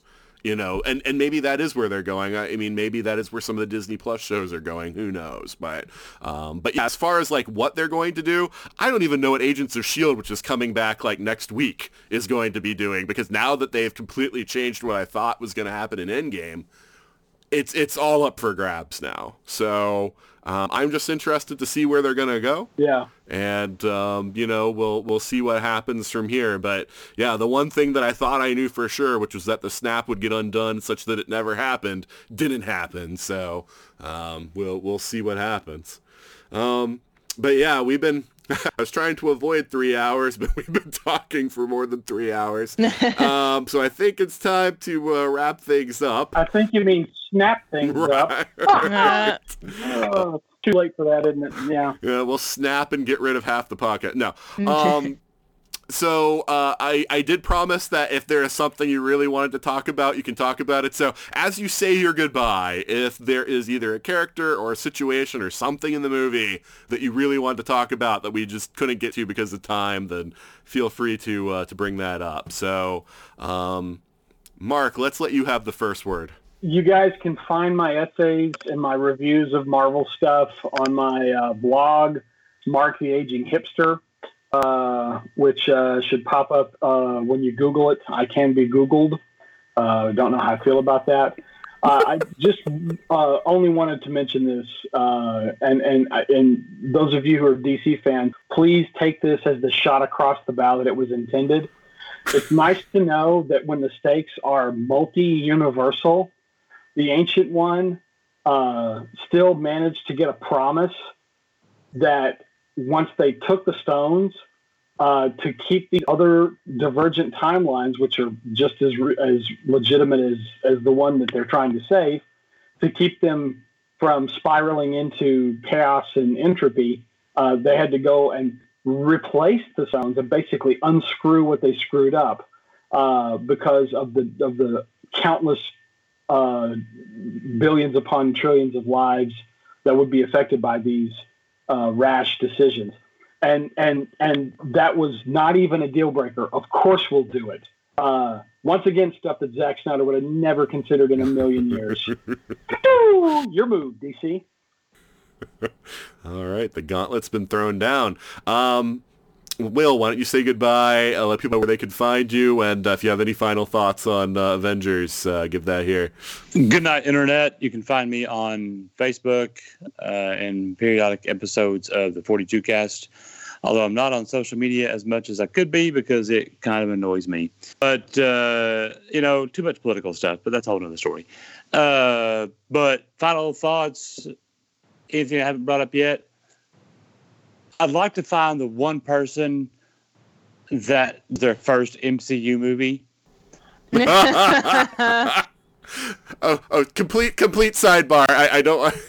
There's a guy at my work that's seen like maybe five MCU movies. It drives me right. nuts because I'm like, how can you watch the Avengers movies without watching everything? it just, yeah, it makes my head explode. Anyway, sorry. Right. Well, because because my sister is, I mean, she's not really a fan of, of superhero movies. She hasn't seen any of them. Um, so I mean, and you know, whatever, you know, that's not her thing, no big deal. But and I was, you know, like I told her when I was telling her about how good this movie was, you know, this can't really be your first MCU movie, but but you know, of course, I I can't really give an honest opinion what it would be like if this was. So I'm curious if there is someone out there that this is their first time seeing an MCU movie. Can you pick it up and enjoy it?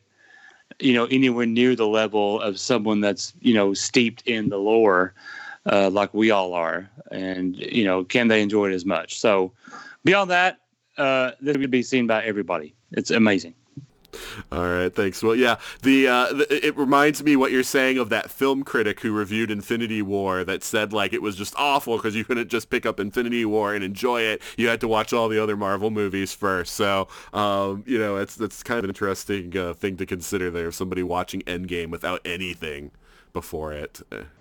Yeah, like who's who's the girlfriend that gets drugged to it? You know, and they're like, "Oh, I don't know what this is. Let me go check this out with with my with my boyfriend." You know, and and well, then they're like, "What's going on here? I don't know what's happening."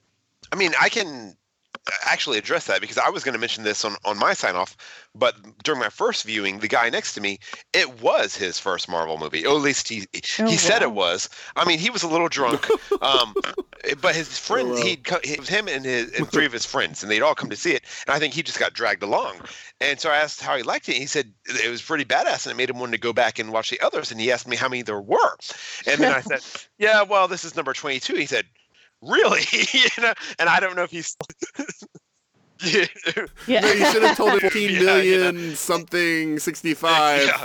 you know so, and you're only I mean, watching one i think yeah you have to be immersed in it to truly get everything but i don't i think you can clear the newcomer and get enough out of it uh, to make you want to go back and well it's like okay last weekend the weekend it came out um endgame was the very first movie second movie was captain marvel you know, eh, because people were yeah. back and watching Captain Marvel. It's going to bring everyone back. And after Avengers, I, I looked it up. After Avengers came out, uh, DVD sales of Thor and Captain America skyrocketed because it, people were going back and checking out those. So this is it's going to be great for Disney, but it's it's just going to be. There are I, I'd say maybe like one percent of the people had never seen it before, but I suspect uh, that they're hooked now. No, that's good to know because I've wondered that before too. And it's kind of like some people say that like, oh, how can you get into comics when they have so much history behind them? But when I got into comics in the 90s, they already had 30 plus years of history for me to delve into. It didn't bother me, so I, it might depend on the person. You just have to start somewhere, you know. Yeah, yeah, yeah. So, so Ryan, why don't you say goodbye? And if there was anything else you wanted to bring up, bring it up. Well, I'll say what I want to say, then I'll say goodbye. So, aha. Um, you, you know, this is a this is a cultural phenomenon. This this movie. There are people who were children who are now drinking adults who are watching this movie. The, when when we were in the mall, uh, went to our theater. Every person there had a T-shirt, regardless uh, a Marvel T-shirt of some sort, or a jacket, or or some sort some sort of cultural identifying um, outerwear. I was wearing her Captain Marvel jersey. I had on a Hydra T-shirt because that's how I roll. Um, and yeah, I had a Spider-Man shirt. There on. you go, exactly. And so we none, none of us said anything to each other, but we all knew, and we had this in common, and it brought us together. And uh, oh, my I, wife and I coordinate. Well, no, no, no. I mean, like just the. Yeah. no, I know. no, but uh, yeah, I, I, I, you know, we're walking through the food court, and there's a group of four, you know, teenage girls who, you know, and, and any other time I'd have nothing to do with, and they have nothing to do with me, but they had on Secret Wars T-shirts and whatever, and like t- in this moment, we were all one, and uh, so I think that that reaches a level that. Uh, again, maybe Star Wars is the closest we've ever come to with something like that. Um, the movie, when I if I could go back in time to my 12 or 13 year old self who's sitting around with his friends, you know, talking about, ooh, we'd cast James Earl Jones as Apocalypse or, you know, um, Richard as Magneto, which we made an argument for back in the day. Um, and I would tell them, hey, you guys, you're going to get Thanos. You're going to get 22 movies. You're going to get something better than anything you can imagine. They would call me a liar. you know? I, I, it, this is dreams mm-hmm. come true. And this movie, yeah, I nitpick it because that's what I do because that's, that's what nerds do. We do it because we love it. But uh, I'm going to see it in the theater at least two more times, and uh, and it is it is a thing. So um, you know, Cap is better in ten seconds with his with Thor's hammer than Thor was in you know 20 movies, and that's that's what this movie was. In the last, it was better, even though it had been built on over movies. It was the best of them all. Um, that's really all I have to say about that, and the fact that the rat is the real hero uh, in this movie. Um, the rat that crawled over Scott's um, device and brought him back. If that that rat had turned left or there'd been a slice of pizza, movie never would have happened. You know, so that he's the real MVP. Him and Howard the Duck. Right. So, other than that, internet, find me where you will. I won't say goodbye to you. You can check out geekstranger.com. I'm paying three to four dollars a month for it, so you know, do it. Uh, do it. Do it. I'll, I'll, you know what? I will have a non-contest where nothing will happen and you'll get nothing for checking out my website. So uh, do that. Um, no prize. Yeah, no prize. You know. Otherwise, uh, you know, no I, like I said, I really think come June, mid June or so, uh, my life is going to change to the extent where I can have more of a social media presence and uh, maybe get back into the website and everything. So I think going into the summer or the end of the summer, that'll be a great thing, and I look forward to it. I look forward to rejoining geekdom on the internet. All right. And so, Ashley, uh, say if there's anything else with Avengers you wanted to bring up, and uh, then give your sign outs and let people know where they can find you. Yeah, sure thing. Um, just a couple miscellaneous thoughts. Um, one disappointment that I did have with the movie as a big uh, cat person is that there was no Goose the cat in this movie. I was I was a little bit been, sad it's about been like that. 25 years. I, I, I Goose is know. So probably I, was, I was a little bit sad, but in, in my head canon, Goose the cat is still out there doing something. He'll he'll appear again. But um, See, on- I thought you were going to say Kat Dennings, and now I wanted her. You know. Darcy, where's Darcy? yeah, well, Go- Goose the cat was what I was referring to, but yeah, she's probably still out there too. So, but um, oh, oh, Darcy and Goose team up movie. there you go. yeah. Disney Plus series right there. Disney Plus series. Yeah, that's probably more appropriate. Yeah. Yeah, on a more serious note, um, a character that I liked was uh, Nebula. Kind of seeing her get more of a story arc and kind of come to the forefront. Looking forward to seeing her in Guardians, and then um, I just adore Paul Rudd, so it was great to see him as Ant Man and get to play a role in this. Um, but yeah, just what a special cultural event to be a part of. Something that I love about this movie is that it brings in hardcore geeks like us, but also the general public too. Like, I love the fact that I have had superhero conversations with people who probably wouldn't consider themselves geeks, but they love these movies, they love these characters. So it's been great just to see so many new fans come into the fandom, and um, hopefully that just continues. And um, as for where you can find me, um, I blog and podcast for the Earth Station One network at esonetwork.com. And I also blog for uh, the Story Geeks podcast at thestorygeeks.org. So lots of Avengers content um, kind of post in. That's, that's where you can find me. All right. And yeah, as far as things that we didn't talk about yet, for me, um, I am shocked that Cassie was not dusted. I thought for sure that was going to be like a big motivational thing for Scott. And it was kind of nice that he returned home and she was there. Um, and, and so he had that. Um, the other thing um, that, uh, that I really loved that's just sort of a little side thing is that when Cap comes up with his way of getting Hank Pym to the lab, which is just, hey, we're in shipping and there's a glowing green box, and that Hank actually thought he knew what that was, and the fact that that It was a common enough occurrence that he could be like, what? They they had they didn't open it, did they? And he's running out the hall. I just I just laughed and laughed so hard. I loved that scene. It's so minor, but it was just great. And, and again, sometimes those fun scenes are are really great and and you know, I, I like those, you know, like little nods to just, you know, some of the stuff they deal with really is like out of this world and really off the wall and stuff like that. Well, that's it for my thoughts. Ryan, Ashley, Will, Mark, thank you so much for being on the podcast today. Of course. Thank you. Yep. Thank you, sir.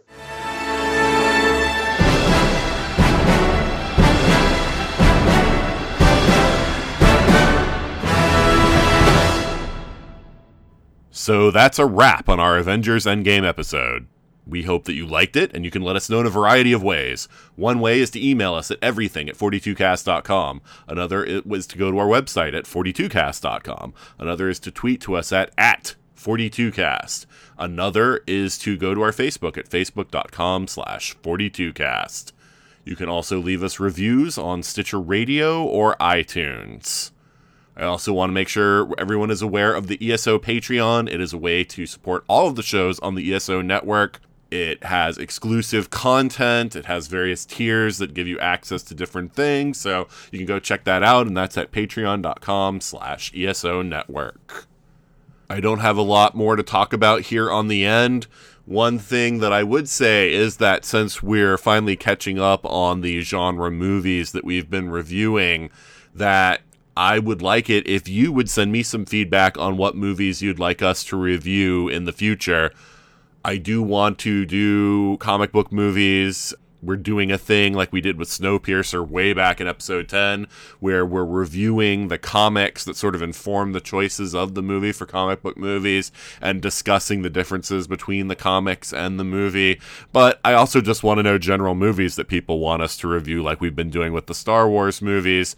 And so please just send the feedback to any of the places that I mentioned before. Let us know what movies you'd like us to look into because coming up, we've got Dark Phoenix, we've got Spider Man Far From Home, and we've got The Rise of Skywalker. And then that's it as far as movies that were released recently that we have reviews for and so then we're going to have to go into the backlog unless unless all the covid stuff is gone by then which would be nice but i somehow don't think we're going to be seeing black widow or wonder woman 2 or any of those anytime soon. So yeah send me that feedback. Let me know what you're interested in and we'll see about the order of things. There are movies that i definitely want us to do soon but i also want to leave things kind of open-ended because there are a lot of movies that i wouldn't mind watching and then reviewing and discussing on the show. So, yeah, I'd love it if you guys would help me make some decisions there.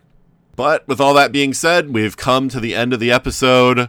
Please come back next week when Giancarlo Esposito will not be joining us. And until then, this is Nathan signing off.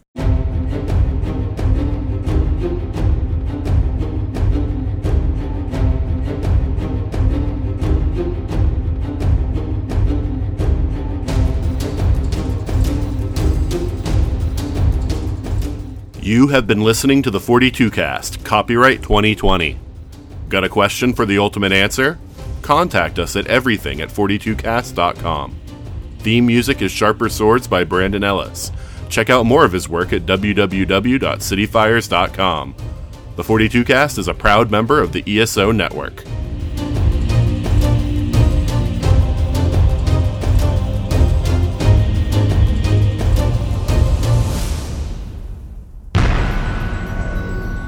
This has been a broadcast of the ESO Network. Be part of the crew and help support our shows by donating to our ESO Patreon or by shopping through Amazon.com or the TeePublic Store, which can all be found at www.esonetwork.com. The ESO Network, your station for all things geek.